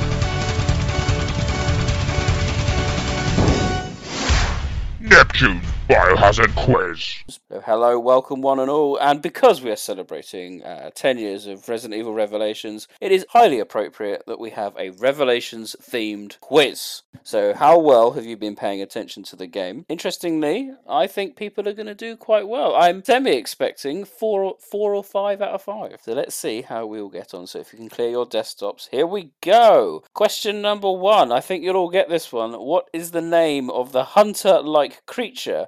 That was added for the Revelations HD edition. Question at number two. Sticking with BOWs, name the four types of ooze you encounter in the game. Half a point if you get two, a full point if you get all four. Oh, thank you. Yes. Question number three. Jill does a deep dive into a globster at the beginning of the game. What does she recover from inside the creature? Question number four. According to the file, George Trevor based the Zenobia on the golden age of cruise ships. What decade was this? And finally, question number five. The T Abyss virus is red in colour, but what colour is the prototype vaccine? There we go. There are the five questions. Join us after this one. We'll run through those answers.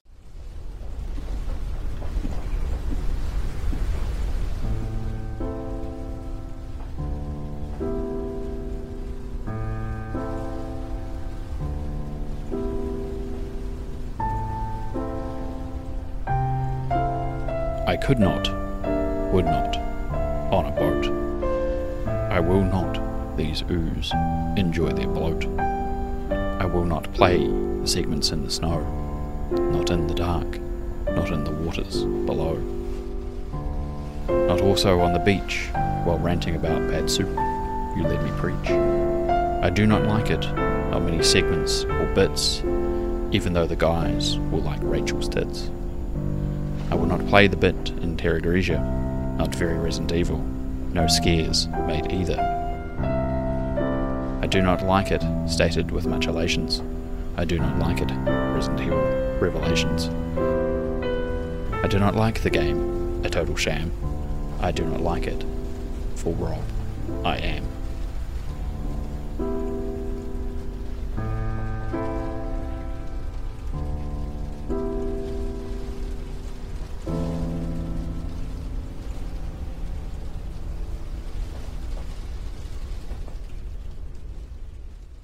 I'm sensing confidence from the panel here. Let's find out how well they have done. So, question number one was what is the name of the hunter-like creatures that were added in Revelation HD? I think we've been we've said it a few times. Batman, Um, wall blister. Rombie, Wall blister. Stars Tyrant. Wall blister. Correct. There we go. I, I really like the wall blisters. I, I, I think they should have been a hunter type variant myself, but there we go. Correct. Points all round. Good start, gentlemen. Good start. It's question number two. This is a bit trickier. Name the four types of ooze you encounter in the game. Stars Tyrant. Uh, ooze, Scagdead, wall blister. That's my daughter screaming. Just one moment.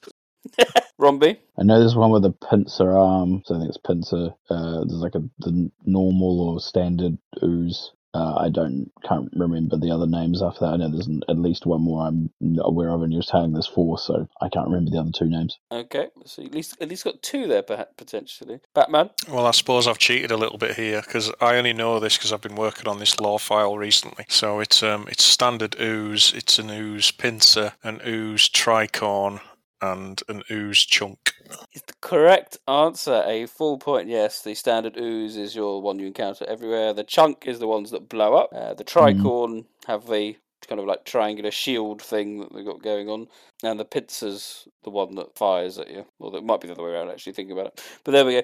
So a point to Batman, half a point there to Rombie for getting two with ooze and ooze pincer. So very well done. No points for Star Star. Question number three. Jill does a deep dive into a globster at the beginning of the game. What does she recover from inside the creature? Batman. It's uh, an empty T Abyss vial. Okay, Rombie. I'm trying to think of the.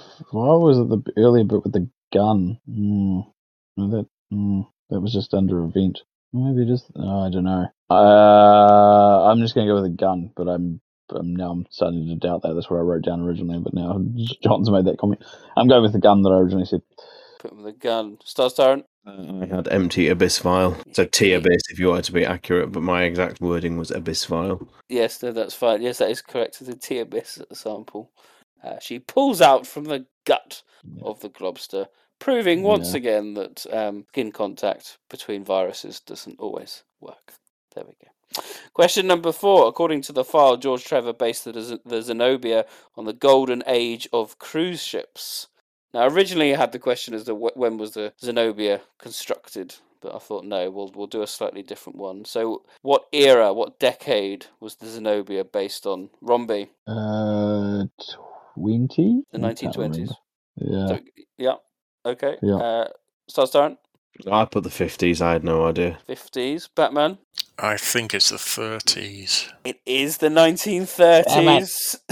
Point to Batman. Very good. Yes, the 30s is correct. Constructed in 78, based on the 30s design. So there we Would, would George have got that one? Who knows? Question number five was the T abyss virus is red. Everyone loves a colour question, but what colour is the prototype vaccine? Rombie. Green. Batman. Yeah, I think it's green. Stars Darren. I thought it was purple, so hey. It was green. It was green. Mm. So a point to Batman and Rombie. Congratulations. Let's have a look at those final scores. And I, my instincts served me well. For we have a winner with a full house, five out of five. Oh, this is why I shouldn't answer. I, I do the questions. We need everyone to try and trick him. But congratulations, Batman. Five out of five. Well done, sir. Well, thank you. But uh, again, I think I've had a bit of a, an unfair advantage because I've been working on this lore file. So, yeah. Never mind. Never mind. Uh, in second place with very respectable two and a half is Rombie. Thank you. Thank you. Uh, and in last place, holding everyone else up with two out of five is Stars Tyrant. Of course. Well done. Well done. That concludes uh, this edition of Neptune's Biohazard Quiz. Join us next time when we'll have some more questions.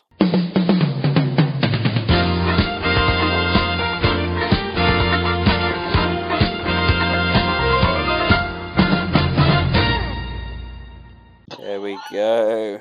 We are rapidly approaching the end of the podcast. Uh, something I didn't mention in the news was that I have recently completed my stream playthrough of uh, Revelations 2. Why am I bringing up that now? Because moving into the next podcast, we are going to be celebrating 20 glorious years of Resident Evil Remake with our special Happy Birthday Remake podcast. And what does that mean, ladies and gentlemen? That means I'm going to be streaming Resident Evil Remake for the first time in a number of years. In fact, the first time I've ever streamed it, the first time I've played it in uh, 15, 15 years? 15 years. Fucking hell. No, it won't, it won't. It can't be the first time you played it in 15 years. You must have played the HD. I played, no, that's true. I, I, I played the HD version because, uh, John, you kindly sent it to me in the post for PlayStation 3. So I played a little bit of it then in preparation of the podcast. But I've not. I complete- remember this. I remember Yes. having this conversation. Have you still got it? No, I sent it back. Did you? All right, Yeah. that's fine. I've, I'd completely forgotten about that. I was just wondering where it was, but no, I'll take your word for it. I have not completed it since I first played it. so uh, it is a long time. That is, that is scandalous, Nick. Fucking gee. You, you don't admit those kind of things on, you know, what you constantly sell as, you know, the world's leading Resident Evil podcast. I, I, I, I love how the fact that we've had this entire like long, long conversation about revelations, and that's probably the one comment that people are going to get the most upset about. That's the biggest revelation. cue, cue the music. So there we go. Uh, so that should be fun because, as with all my streams, I've generally forgotten where everything is and what happens. Um, so I'll be keep an eye on our Mm. social media, and I'll be uh, I'll be doing that at some point. But the plan is our usual Happy Birthday uh, remake. So if you listen to previous Happy Birthday podcasts, we basically go through the entire game from beginning to end, uh, giving our listeners I'll say tips because that's a bit disingenuous. Uh, our experiences of how we played the game or how I will inevitably die whilst going through the mansion experience. So um, especially, especially because you'll probably play it in ways that nobody will expect because Nick mode. That, that's that, that's absolutely true. That's absolutely true. I have to remember that we have things like defensive items in this game. So there we Yeah, go. And you can and you can set fire to the zombies so they don't come back. Yeah. Yeah. Yeah. Um, Watch out for the guy with sunglasses, Nick. He's a bit shifty, in case you don't know. noted, noted. And Uh, there's a so- giant shark there. There's a giant shark. You'll be excited about that one. Yes, I shall absolutely. So that's a lot to look forward to in this very busy year that is 2022, um, and we're all very much looking forward to replaying remake from beginning to end, and uh, I'll be sharing that with everyone. So, but with Revelations, though, that's the end of our retrospective discussion. I hope everyone has enjoyed it, and on that note, it is goodbye for me, Neptune. Goodbye from me, Batman. Goodbye from me, Star Siren. And goodbye from me, Rombie.